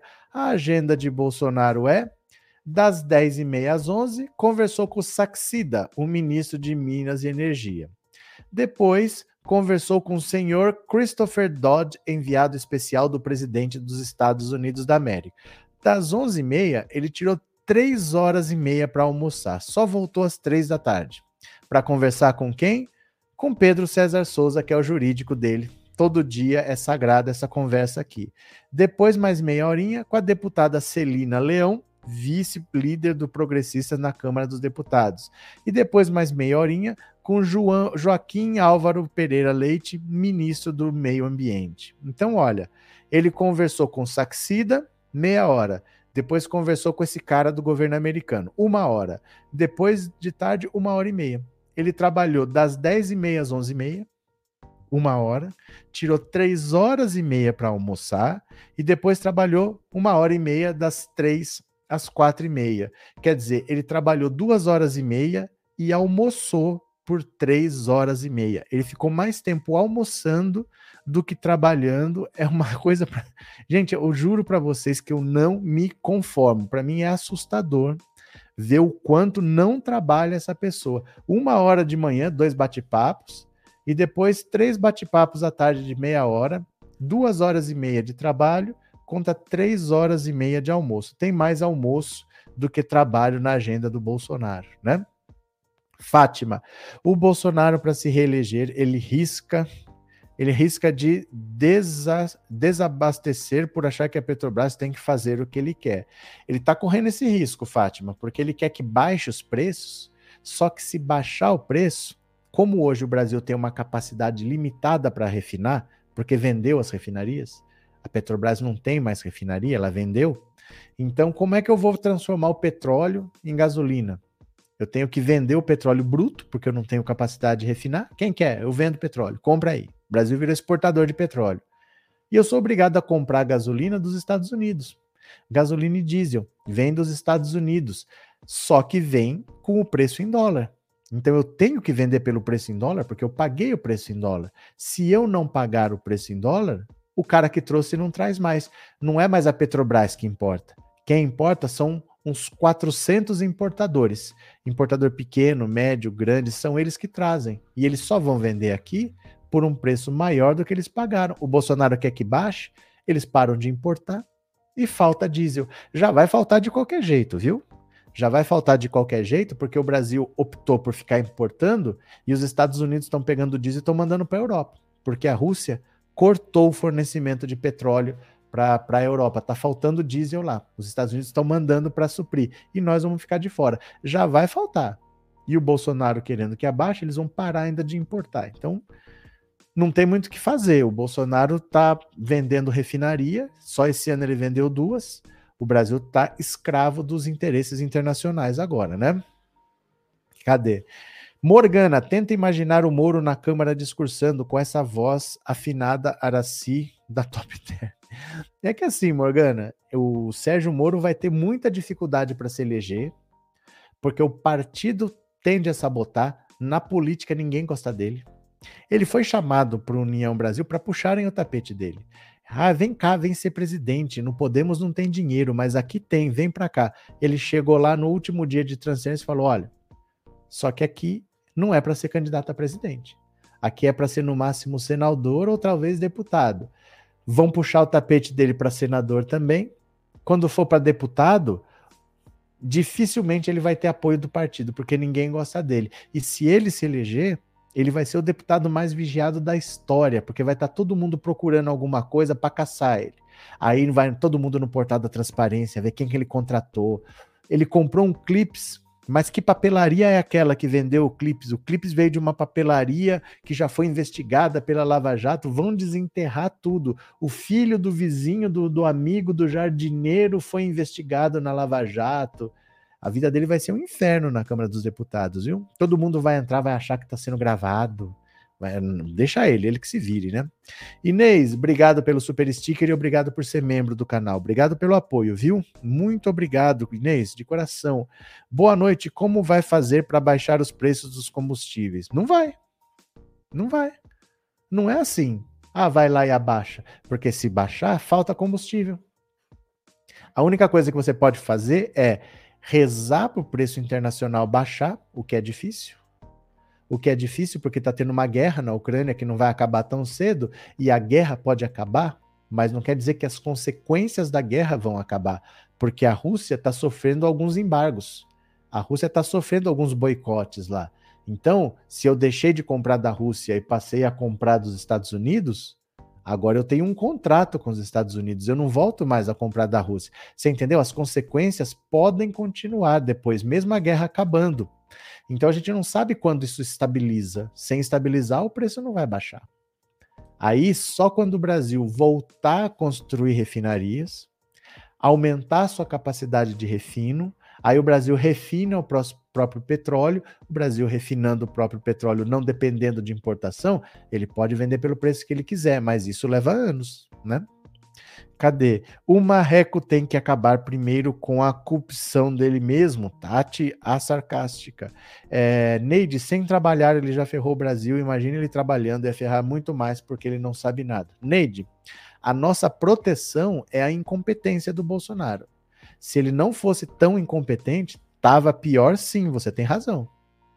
Se ele pusesse em prática tudo que tem na cabeça dele, se ele tivesse mais articulação com a Câmara, se ele não comprasse briga com o STF toda hora, se ele tivesse. Dória. Sabe o Dória? O Dória, ele tem a mesma mentalidade do Bolsonaro, mas ele é um cara mais estudado, mais preparado, trabalha com pesquisa, tem experiência empresarial, conhece a galera que tem dinheiro. O Dória é mais perigoso que o Bolsonaro, porque a tosquice do Bolsonaro salva a gente muitas vezes, né? É, professor, nós vamos voltar ao tempo em que o transporte era no lombo do burro. Se tiver burro para todo mundo. Mas não sei se tem, não, viu? Deu tanto trabalho para termos refinarias, em um mandato venderam tudo. Vender é rápido, né, Antônio? Vender é rápido e barato ainda. Se é liquidação, preço de banana, aparece vendedor na mesma hora, mas construir demora. Gente, uma refinaria é uma cidade, ó. Quer ver, ó? Mostrei essa imagem hoje de manhã porque as pessoas não têm a noção do que é uma refinaria, acham que é uma fábrica, que é talvez assim, é, ou que é um. Ó, deixa eu pegar uma imagem boa aqui. As pessoas acham que talvez uma refinaria, uma grande refinaria, seja um equipamento. Não é um equipamento, não é uma máquina, não é uma fábrica. Olha o que é uma refinaria. Ó, tá vendo aqui? Parece que é uma cidade. Isso é uma refinaria. Essa é a refinaria de Landulfo Alves. É uma cidade. Não é uma coisa que você constrói. Ah, vamos fazer refinaria, vai lá e faz. Isso aqui é uma cidade só para projetar onde que ela vai ser construída, para onde que vai distribuir, como que escoa. Ó, isso aqui não é coisa simples, não. Viu? Para construir um negócio desse, é uma cidade. Não é coisa simples, não. Ó. São obras que levam anos para ser implementadas. Ó. Vai vendo. E venderam. Constrói com o dinheiro do povo brasileiro, com o esforço do povo brasileiro, e depois entrega de graça. Ó, olha. Isso aqui que você está vendo que parece uma cidade é isso daqui, ó. Ó. Você percebe? É muita coisa. Isso daqui não é de uma hora para outra, não. Isso aqui é um pedaço, isso aqui é uma ponta da refinaria, né? Mas olha aqui, ó. Isso aqui, tudo que você está vendo construído que parece uma cidade, isso aqui é refinaria. Tudo que você está vendo é refinaria. Não é coisa simples assim, ah, vamos fazer uma refinaria, daqui dois meses está pronto. Você leva anos para fazer, né? É, cadê? Energia move o mundo, o Brasil nunca mais vai ter energia barata, né? É bom os bolsomínios irem preparando o lombo. Pronto. Deixa eu dizer, eu vou ouvir no WhatsApp agora a sua opinião. Eu quero saber como que você lida com os seus amigos, com seus parentes, com seus colegas de trabalho bolsomínios. Mande a sua mensagem de áudio 10 a 15 segundos para esse WhatsApp 14997790615. Bora? Bora que eu quero ouvir.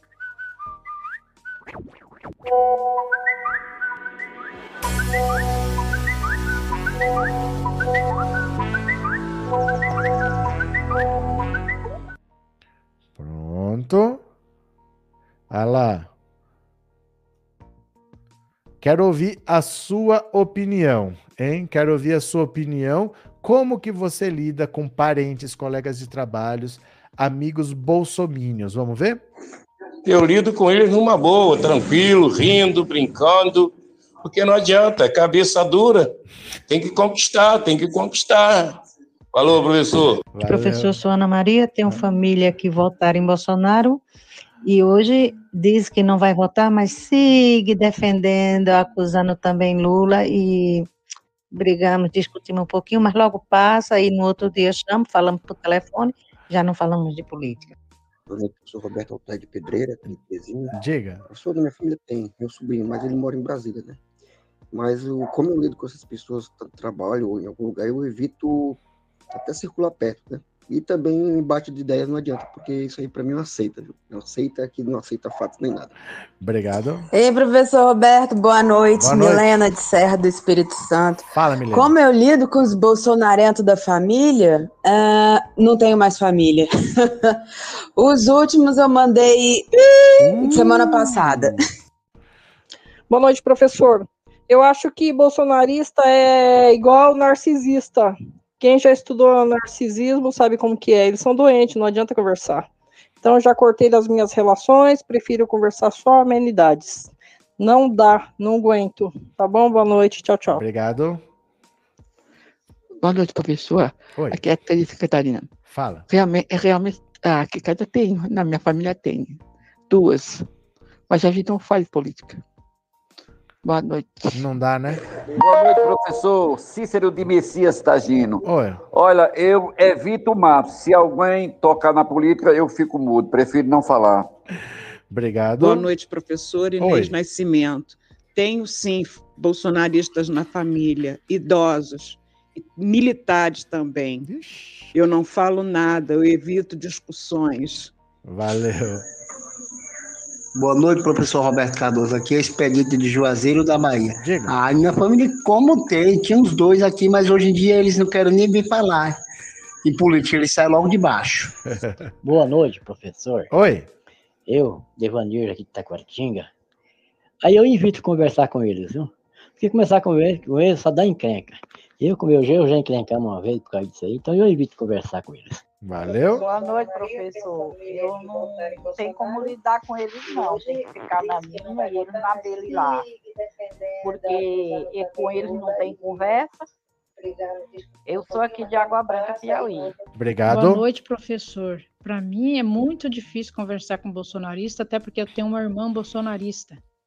É professora, ela e meu cunhado, mas é terrível o que a gente ouve deles. São dois tapados. Então, por isso, eu não suporto mais conversar com eles sobre política. Obrigado, viu? Vocês veem que não é fácil, né? Vocês veem que não é fácil. A gente tem na família, tem no trabalho. Às vezes não é na família, no trabalho, e você tá numa fila e começa alguém falar. Não é fácil e esse pessoal não vai desaparecer. Vai mudar de governo, vai ter outra eleição, vai ter outro governo, outro governo. Essa galera vai estar aí. Vamos ter que conviver com essa galera. Deixa eu pegar mais uma aqui para vocês. Ó, vamos ler juntos, vamos ler juntos. Venham comigo. Mercado que foi tigrão com a Dilma, será tchutchuca com o Bolsonaro?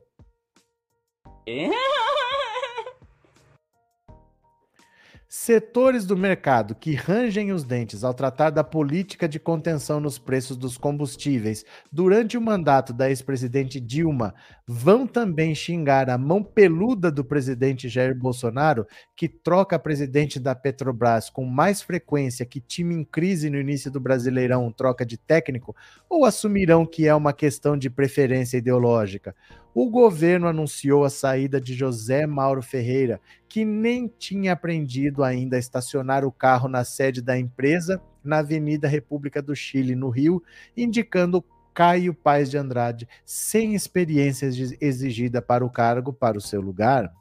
Foi a quarta troca desde que Jair Bolsonaro trouxe pão com leite condensado ao cardápio do lanchinho do Palácio do Planalto.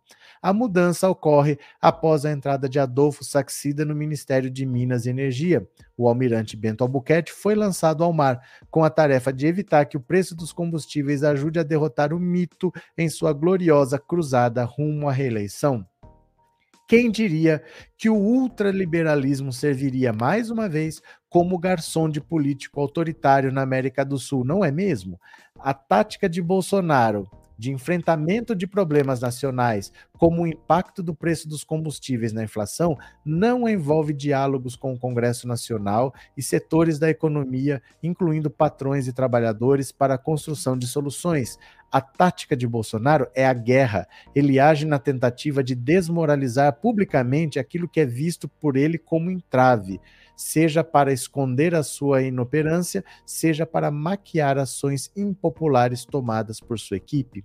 Uma parte do mercado alinhada ideologicamente com o presidente prefere perder um cascalho agora, com a Petrobras segurando os preços de uma forma atabalhoada até a reeleição, e evitar que o PT volte ao poder, Lula já indicou que não vai manter a política de preços da empresa se eleito. Esse silêncio fala alto, sendo a versão Faria Limer do Eu Tenho Medo popularizado pela atriz que interpretou a viúva porcina. Ou seja, não se importa com a instrumentalização da empresa, porque tem certeza que no dia seguinte à sua eleição, Jair volta atrás, liberando um grande aumento de preços. Sabem que, no fundo, ele não se preocupa com o populacho que compra verduras na feira encarecidas pelo transporte, nem com caminhoneiros que se esfolam para pagar o diesel, nem com entregadores de comida que se arriscam descendo ladeiras na banguela para economizar a gasosa.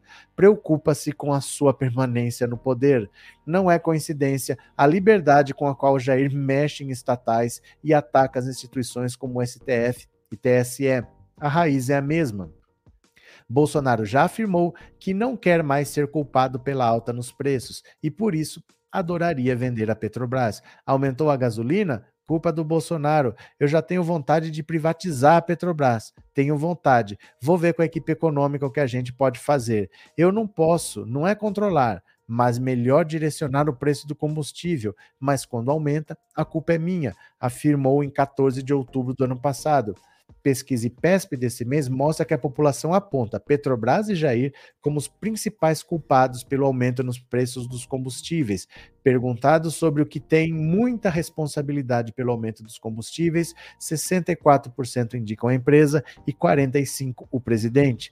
O novo ministro de Minas e Energia pautou o assunto a venda não tem chance de avançar neste mandato, seja pela oposição da opinião pública, pela oposição do Congresso, inclusive de parte da base do governo, e pelo longo tempo que o processo tomaria mas em um segundo tudo é possível até a democracia virar pó. Os ultraliberais acharam que Bolsonaro seria o Pinochet certo na hora certa e colocaria a agenda deles em primeiro lugar. Da mesma forma, lavajatistas chegaram à loucura de vender o patriarca da rachadinha como um lutador contra a corrupção nas eleições de 2018. Sérgio Moro, que ajudou a elegê-lo e depois assumiu o Ministério da Justiça, que o diga, Bolsonaro vai se refestelar no populismo daqui até outubro de 2022. Vai ser divertido ver o contorcionismo que a equipe técnica do governo vai dar para justificar tudo isso e ver o que uma parte do mercado continuará dizendo para apoiar o capitão. Insistirá em passar pano para as ações dele ou optará pela sinceridade do pelo menos não é o PT? Olha, com certeza, se fosse a Dilma que tivesse querendo interferir nos preços da Petrobras para baixar, porque tem uma eleição na frente, o país já estava pegando fogo. Né? A Dilma não podia fazer nada, que ela estava sempre errada. Não importa o que.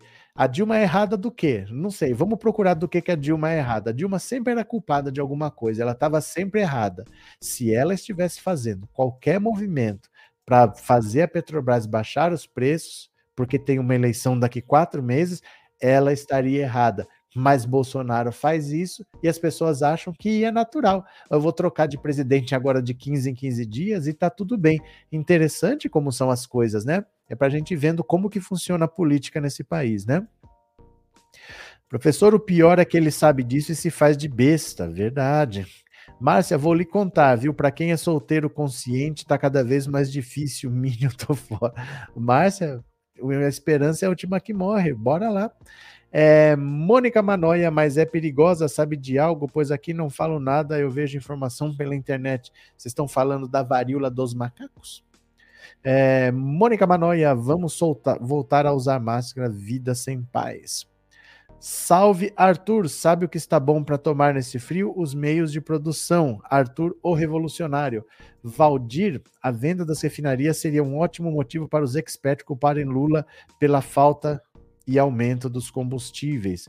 É porque assim, o que o PT fez foi investir em pesquisa e acharam o petróleo do pré-sal, sabendo que tinha muito petróleo ali, precisava aumentar a capacidade de refino foram nos Estados Unidos, além de construir refinarias, foram aos Estados Unidos comprar uma refinaria pronta, a refinaria de Passadina, disseram que o PT quebrou a Petrobras, que a refinaria foi superfaturada, não encontraram nada na transação, tomaram o país no golpe, venderam as refinarias e olha a situação que o Brasil está.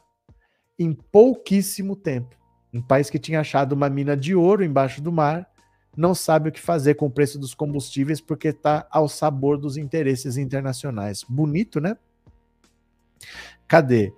É, essa direita é nojenta. Luzia. Bora. Quem mais aqui, ó? Tiririca tá triste, gente. Tiririca não vai querer mais disputar a eleição. A Tiririca tá triste, ó. Em disputa com Eduardo Bolsonaro, Tiririca põe PL contra a parede. Sem meu número, não sai o candidato.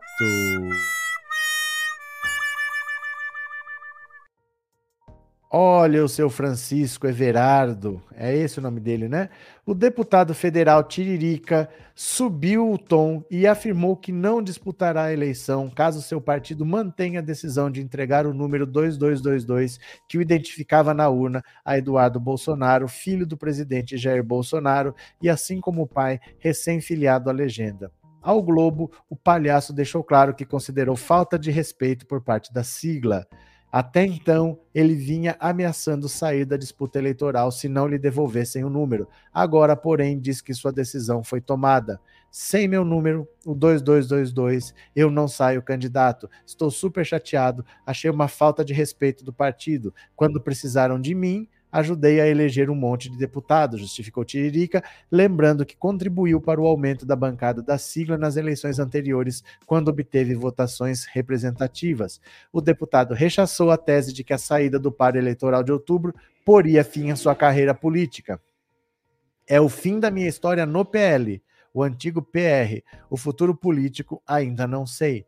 Claramente magoado, o palhaço disse ainda sem dar detalhes que correligionários o pressionaram a votar com o governo nos projetos que tramitam na casa, como o Globo revelou na semana passada, embora seja do mesmo partido de Bolsonaro, Tiririca se posicionou contrariamente aos interesses do Palácio do Planalto em metade das propostas que passaram na Câmara desde 2019. Com certeza teve pressão, mas desde o primeiro momento avisei que não voto a favor de nenhum presidente. Voto com o povo. Não tenho nada contra o presidente Bolsonaro ou seus filhos, mas não votei nele e não votarei. Não tenho nada contra o presidente também. Você acha que isso te alivia alguma coisa, Tiririca? A decisão da executiva do PL de dar um número a Eduardo Bolsonaro foi tomada há algumas semanas. Na esperança de retomar o número nas urnas, o parlamentar afirmou ao UOL que se soubesse que iria perder o número, teria deixado o PL. Questionada, a assessoria da legenda informou que, por unanimidade, a numeração foi transferida ao filho do presidente. A interlocutores, o presidente da sigla, Valdemar da Costa Neto, disse que o deputado Tiririca é muito importante para o partido, mas, se não for concorrer por conta da troca de número, paciência. Ah! Toma, Tiririca, toma. Tiririca estreou nas urnas em 2010 com o bordão Pior que está não fica e foi o mais votado do país com 1,3 milhão de votos. Graças à votação dele, o PL, na época PR, conseguiu mais quatro cadeiras na Câmara. Em 2014, o artista perdeu votos, mas ainda assim somou um milhão de votos. Já em 2018, o parlamentar se reelegeu com 455 mil votos. Veja só, Onde que o bicho pega aqui? O Tiririca, esse senhor aqui, ó, em 2010, que foi o primeiro mandato dele, não queriam que ele tomasse posse. Falavam que ele era analfabeto, que ele não sabia ler e escrever, como ele poderia fazer leis e assinar as leis se ele não sabia ler? E queriam tomar o mandato dele. Tiveram que pegar ele, colocaram ele para fazer uma prova para ele provar que ele era escolarizado o mínimo suficiente para poder ler uma lei e saber o que está valendo. Ele foi lá, se preparou, fez uma prova e acabou passando. Não tiraram. Só que essas mesmas pessoas que não aceitavam Tiririca lá, foram as pessoas que também não aceitavam o PT lá. E foram as pessoas que quiseram tirar a Dilma. E o Tiririca, no impeachment da Dilma, estava de mãos dadas com as pessoas que queriam tirar o mandato dele ele votou a favor do impeachment da Dilma, de mãos dadas com pessoas que queriam tomar o mandato dele dizendo que ele era analfabeto. Agora ele está vendo o preço. Ele foi usado enquanto ele podia trazer votos. Chegou uma pessoa agora que pode trazer muito mais votos. Se ele não puder disputar, paciência. É bom para as pessoas aprenderem. Aprendam Aprendam que com a direita você sempre é usado enquanto você pode ser útil, enquanto eles acham que você vai ter uma utilidade.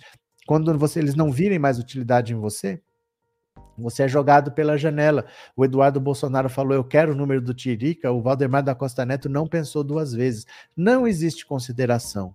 Você não está num partido que tenha uma linha coerente, que tenha um alinhamento ideológico. Eles só querem os seus votos, Tiririca. E agora que você já não tem tanto voto assim, você já não tem mais utilidade, né? Antônio, para ter uma ideia, extrai, nós extraímos atualmente tanto gás natural do pré-sal que temos capacidade de industrializar esse gás novamente, reinjetando por falta de investimento em tecnologia. Pois é, Antônio. Professor, boa noite. Lula ganha com a desistência do Bozodória? Não é quem ganha. O Dória não tem muito voto. Ele não tem muito voto para dar para ninguém. Mas o bolsonarismo é só falta voar no pescoço do Dória para matar ele, né? O calça apertada, você vai na casa do Dória, deixa eu ver se eu acho uma imagem para te mostrar aqui, ó. É, ó.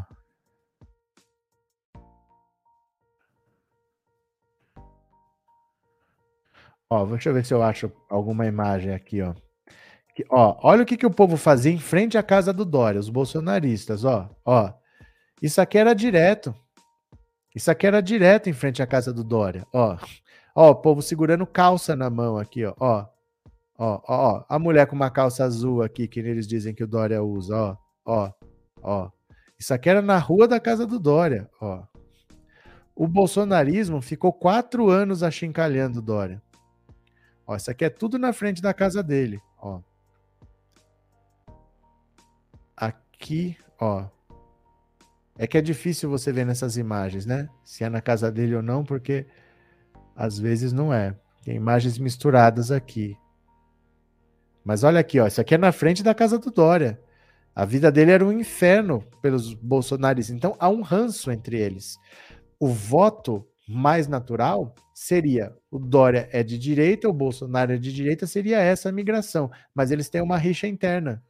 Então ninguém sabe para onde vai, mas pode ir mais para o Lula do que para o Bolsonaro. Mas não faz muita diferença. Faria diferença se pelo menos esse pouquinho fosse tudo para um lugar só, mas não vai. Deve picar um pouquinho para o Bolsonaro, um pouquinho para o Lula e um pouquinho para o Ciro. Então não muda muita coisa, mas o, o Lula se aproxima dos 50% dos votos válidos, porque esses 3% que estavam do lado de lá, uma parte veio para ele. Né? Então ele se aproxima dos 50%. A disputa do Lula não é com o Bolsonaro, é com os 50% dos votos válidos. Se ele ganhar um, ele está um ponto mais perto dos 50%. Não interessa se o Bolsonaro também ganhou um, entendeu? A reinjeção de gás tem aumentado nos últimos anos, principalmente a partir de 2019, quando saltou 10 pontos percentuais em relação a 2021, de 35 para 45. Antônio, cadê? Outro que eu acho pouco é o Dória se ferrando. É que assim, o Dória, ele tá. Não tem muito o que ele fazer. Ele é odiado pelo partido. Eu não conheço nenhuma pessoa, eu nunca vi ninguém falar eu gosto do Dória.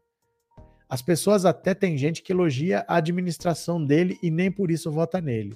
Tem gente que reconhece que foi importante o Butantan ter ido atrás da vacina, reconhecem até um esforço pessoal dele e nem por isso votam nele. Não tem muito o que ele fazer. Ele não quer sair do patamar que ele está. E o PSDB, o Aécio, ajudou a minar a, a candidatura do Dória para ajudar o Bolsonaro.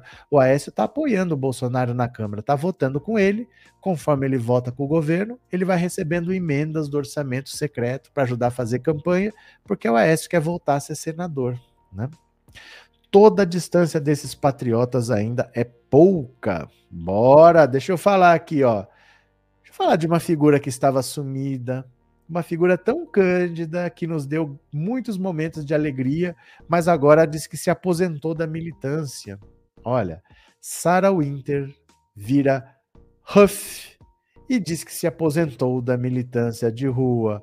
Ah, judiação, abandonou o Winter a ativista de direita Sara Giromini, 29, decidiu abandonar o codinome pelo qual ficou conhecida no Brasil, Winter, e colocou em seu lugar o sobrenome do marido texano, Huff. Segundo ela, com isso, ela também deixa para trás a militância de rua, da qual diz ter se aposentado definitivamente. Com ela, o codinome, com ele, perdão, com esse apelido, Tive muitos erros e acertos, mas definitivamente é hora de enterrá-lo e iniciar uma nova etapa em minha vida, honrando o nome do meu esposo, afirma Sara ao painel. Ela diz que, a despeito de ter se casado com um norte-americano, por enquanto continuará morando no Brasil, pois seu filho tem traumatizado, ficou traumatizado com sua prisão em 2020 e precisa apresentar melhor em seus tratamentos psicológicos e psiquiátricos para poder sair do país. Ó, Ei, nem loira é mais.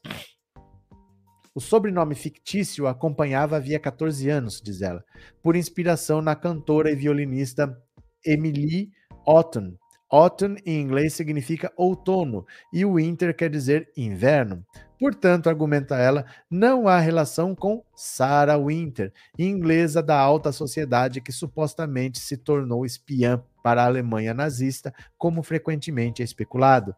Sarah conta que conheceu seu marido, Joseph Huff, 39, em um aplicativo de relacionamento durante uma viagem a trabalho para o México. Trabalho no México, hein? Ela diz que tem que ele tem quatro filhos e trabalha como técnico em uma planta química, em uma fábrica, né? Ele realizou meu sonho de nos casarmos no dia de Nossa Senhora de Fátima, 13 de maio. Um dos presentes de casamento que me deu foi um poema que escreveu sobre Nossa Senhora. Aliás, ele me escreveu um poema por dia durante o tempo em que ficamos longe, totalizando 34 poemas escritos à mão em um livro. Sara percorreu um arco político peculiar nos últimos anos. Até 2012, fez parte do movimento feminista ucraniano Femen, com o qual posteriormente rompeu autodenominando-se ex-feminista. Lideranças do Fêmen a criticaram anos depois e disseram que ela foi expulsa do movimento por espalhar mentiras. Ela então engajou-se na luta contra o aborto e passou a ministrar palestras críticas ao feminismo, contando sua trajetória de ex-membro da causa. Mais recentemente, Sara aproximou-se do governo Jair Bolsonaro e chegou a ser nomeada coordenadora nacional de políticas à maternidade do Ministério da Mulher, da Família e dos Direitos Humanos, sob a gestão de Damares em 2019. Ela deixou o cargo no mesmo ano, em novembro. Em 2020, ela foi uma das líderes do movimento 18 do Brasil, tinha meia dúzia de pessoas lá formado por bolsonaristas e suspeito de organizar e capturar recursos para atos antidemocráticos e de crimes contra a Lei de Segurança Nacional. Em manifestações, membros do grupo dispararam fogos de artifício contra a sede do STF em Brasília. Ela se tornou alvo dos inquéritos das fake news e dos atos antidemocráticos, foi presa e teve que usar tornozeleira eletrônica. Diz que foi liberada em julho do ano passado das medidas cautelares. Nesse período, afastou-se dos bolsonaristas. Sara diz que ela e sua família carregam as marcas do envolvimento íntimo com a política e agora precisam se cuidar tenho acompanhado as eleições de longe. Penso que as pessoas colocam muita fé na política partidária em ambos os lados. Acredito que o esforço que ambos os lados fazem para apoiar seus candidatos talvez fosse melhor empregado com ações de caridade em um nível local tenho a esperança de que o Brasil mudará, não por intermédio de um símbolo político, mas pela aquisição e desenvolvimento de virtudes de maneira individual e também nas famílias. Ela afirma ainda que sua atuação na política não será partidária e diz que não pretende se engajar em uma eventual disputa de segundo turno entre Bolsonaro e Lula. Sou católica e conservadora e desejo o melhor ao meu país e ao povo brasileiro, que é quem sai perdendo diante de disputas de poder. Não pretendo fazer campanha para ninguém. Ai, meu Deus do céu. Gente, esses bolsonaristas trouxas que foram usados por Bolsonaro estão começando a cair na real. Que não adianta, que a vida deles não vai ter futuro. Essa menina tentou o quanto pôde virar deputada. Em 2018, ela se candidatou a deputada federal, só que pelo Rio de Janeiro. Ela era amicíssima da Carla Zambelli. Enquanto a Carla Zambelli era fiscal de banheiro de manifestação, ó.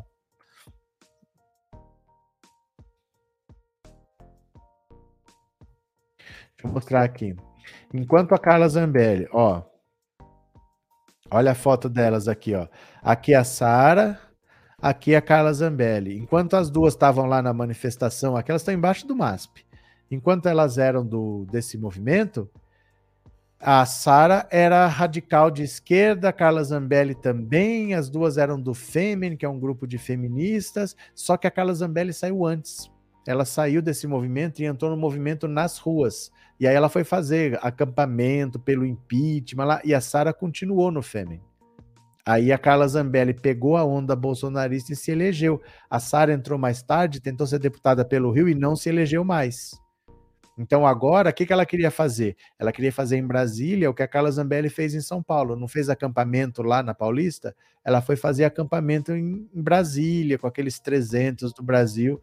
Não deu certo, se ferrou, né? Ó, se ferrou. Olha lá, que bonito, que bonito. Olha aqui, ó.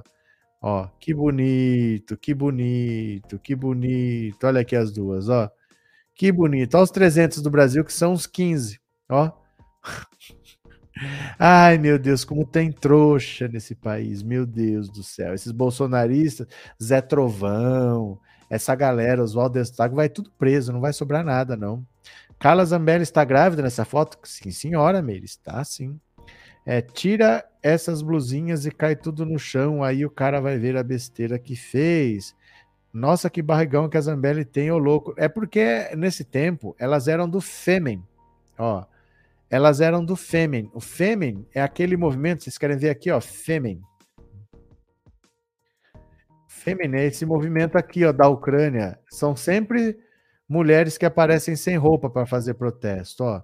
Não pode deixar muito tempo não, porque você sabe, né, que o YouTube tem regras, ó. Ó, a Sara aqui no meio. É ela. Aqui é ela de novo, ó. Ó. Então a Carla Zambelli, ela estava aqui. Cadê? Cadê? Ah, agora aqui vai ter que voltar tudo. Quer ver? Aqui. A Carla Zambelli, nessa parte, era do Fêmen, mas ela defendia, ó, quero nascer em casa, tá escrito aqui. Eram as lutas do movimento na época. Mas aí ela saiu, abandonou, virou católica, conservadora, radical, a favor da vida. E a Sara continuou mais um tempo até ser expulsa do Fêmen. Foi isso que aconteceu, né?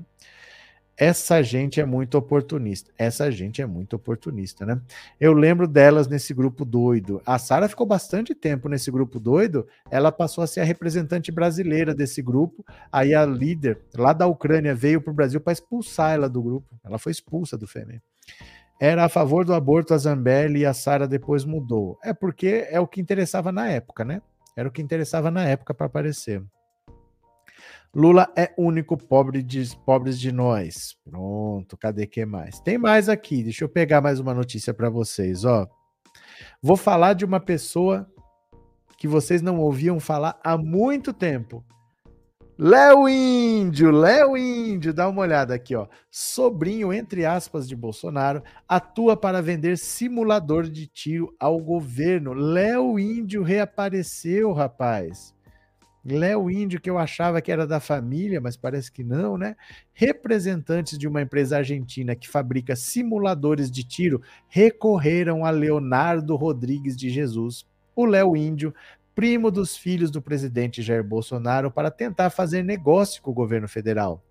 O grupo Davnar, com sede em Buenos Aires, buscava oferecer os simuladores a órgãos oficiais já havia algum tempo sem sucesso. Até que entre o fim de 2020 e o início do ano passado, um amigão do clã Bolsonaro se interessou pelo produto e logo em seguida pôs Léo Índio na jogada. A ideia, claro, era facilitar a entrada da empresa nos órgãos oficiais. O episódio é ilustrativo da mistura imprópria de interesses públicos e privados no governo, algo que o próprio Jair Bolsonaro condenava com veemência em sua campanha para chegar ao Palácio do Planalto.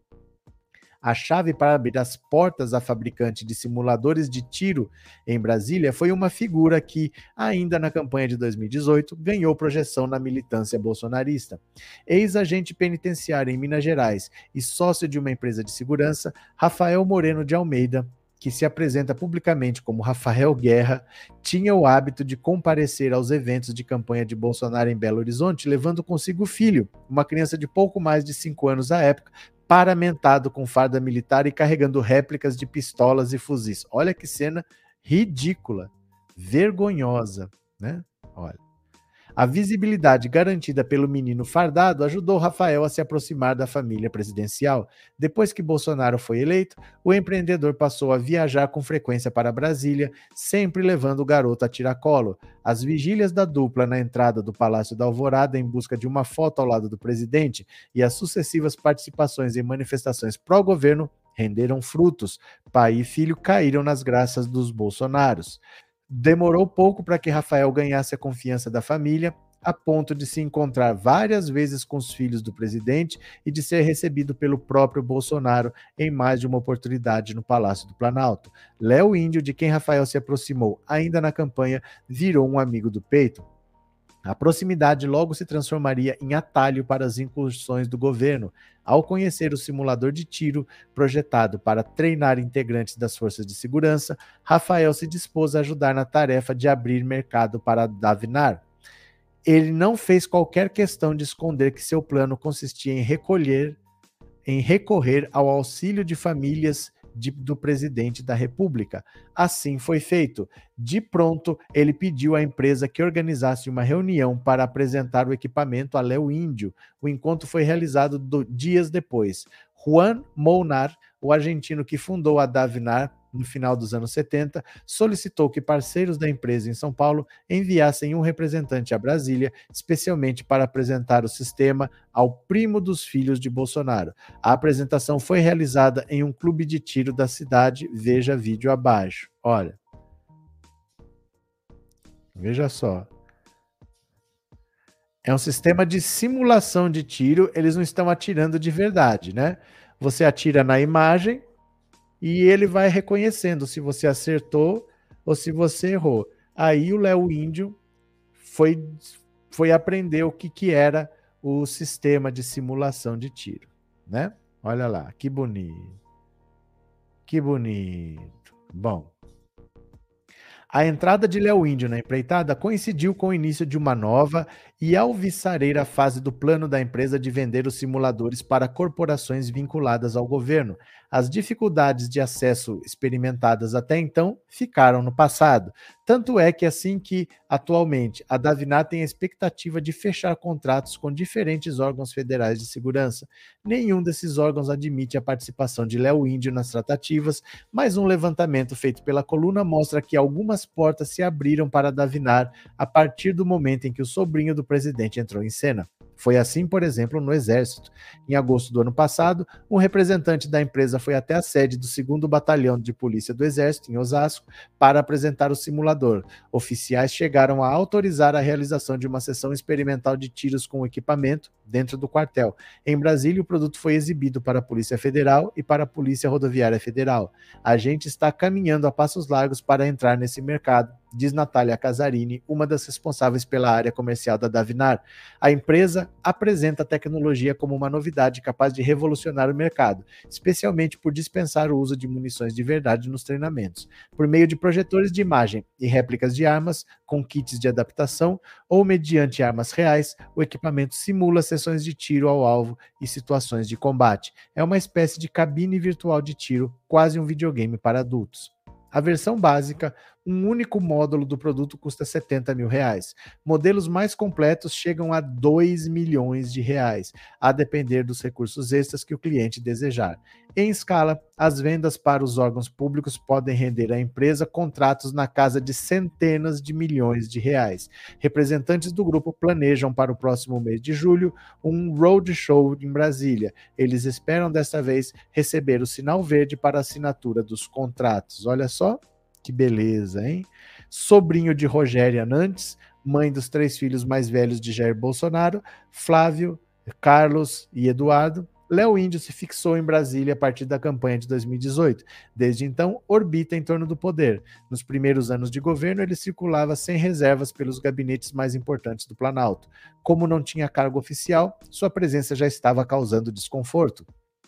Índio foi aconselhado, então, a reduzir as aparições no palácio. Não significa, porém, que tenha ficado desassistido. Logo foi nomeado para cargos de confiança no Senado. Entre 2019 e 2020, ganhou a função de assessor do gabinete do senador Chico Rodrigues, de Roraima, que ocupava o posto de vice-líder do governo até ser flagrado pela Polícia Federal escondendo dinheiro no bumbum hoje está lotado na liderança do PL, o partido de Jair Bolsonaro.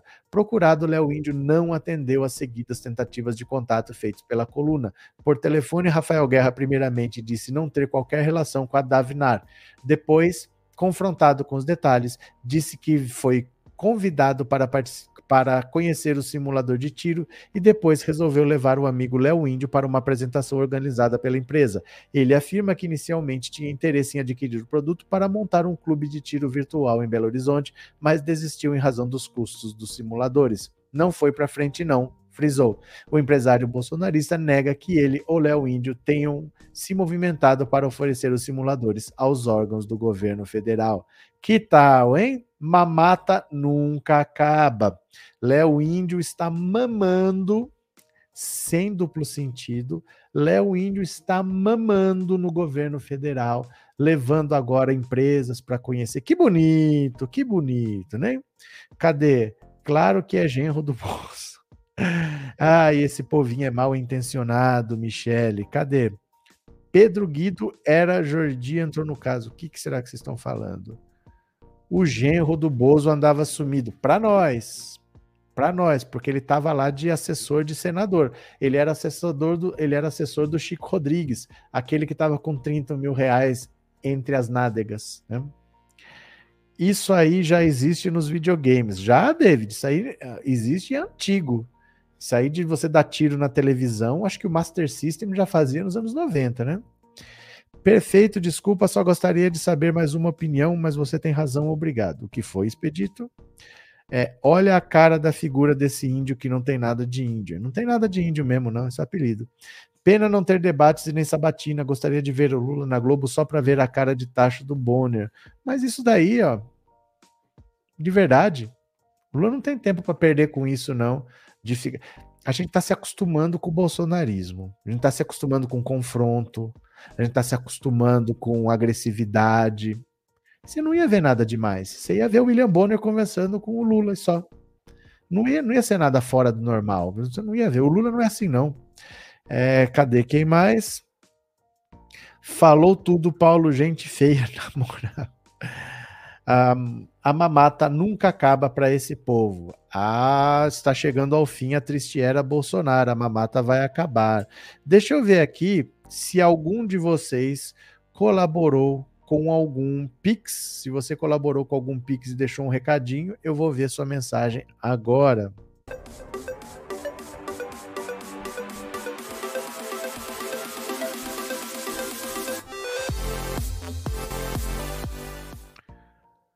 Pronto, cadê aqui? Estou entrando no aplicativo. Se você fez uma colaboração, eu vou agradecer neste exato momento. Então vamos lá. Cadê? Olha. Primeiro, Analice de Souza Pinheiro, muito obrigado pela colaboração de verdade, tá? Professor com bolsonarista só ignorando, é um povo perdido. Araci Cavalcante, muito obrigado, Araci. Finjo que virei bolsonarista e aí não tem chateação. Antônio Fontes, obrigado, Antônio, valeu mesmo, tá? É, Danizete Soares da Silva, obrigado pelo Pix, de coração. E, professor, boa noite, manda um abraço para um amigo meu, André Bahia, somos Lula 13. André Bahia, Osmar de Oliveira, abraços para vocês, obrigado pela contribuição, de verdade, de coração a todos vocês. Valeu, meu povo! Ó, eu tô esquecendo. Como eu esqueci de falar mais uma vez, eu vou adiar para amanhã o sorteio do boné e o sorteio da camisa do fantasma do comunismo, porque eu tenho que falar que vai ter o sorteio para quem puder correr lá e participar. Como eu esqueci de novo de falar, amanhã eu prometo que eu falo, tá? Se eu não falar, vocês me lembram, vocês me falam, olha, tem que ter sorteio, porque eu tô esquecendo de fazer o sorteio. Gente, na minha idade as coisas não são tão simples, viu? Mas amanhã eu faço, prometo para vocês que eu esqueci de novo, tô lembrando agora. Tá bom? Obrigado pela participação. Amanhã de manhã tem live. Beijo grande, até mais. Obrigado por tudo e tchau. Valeu, obrigado.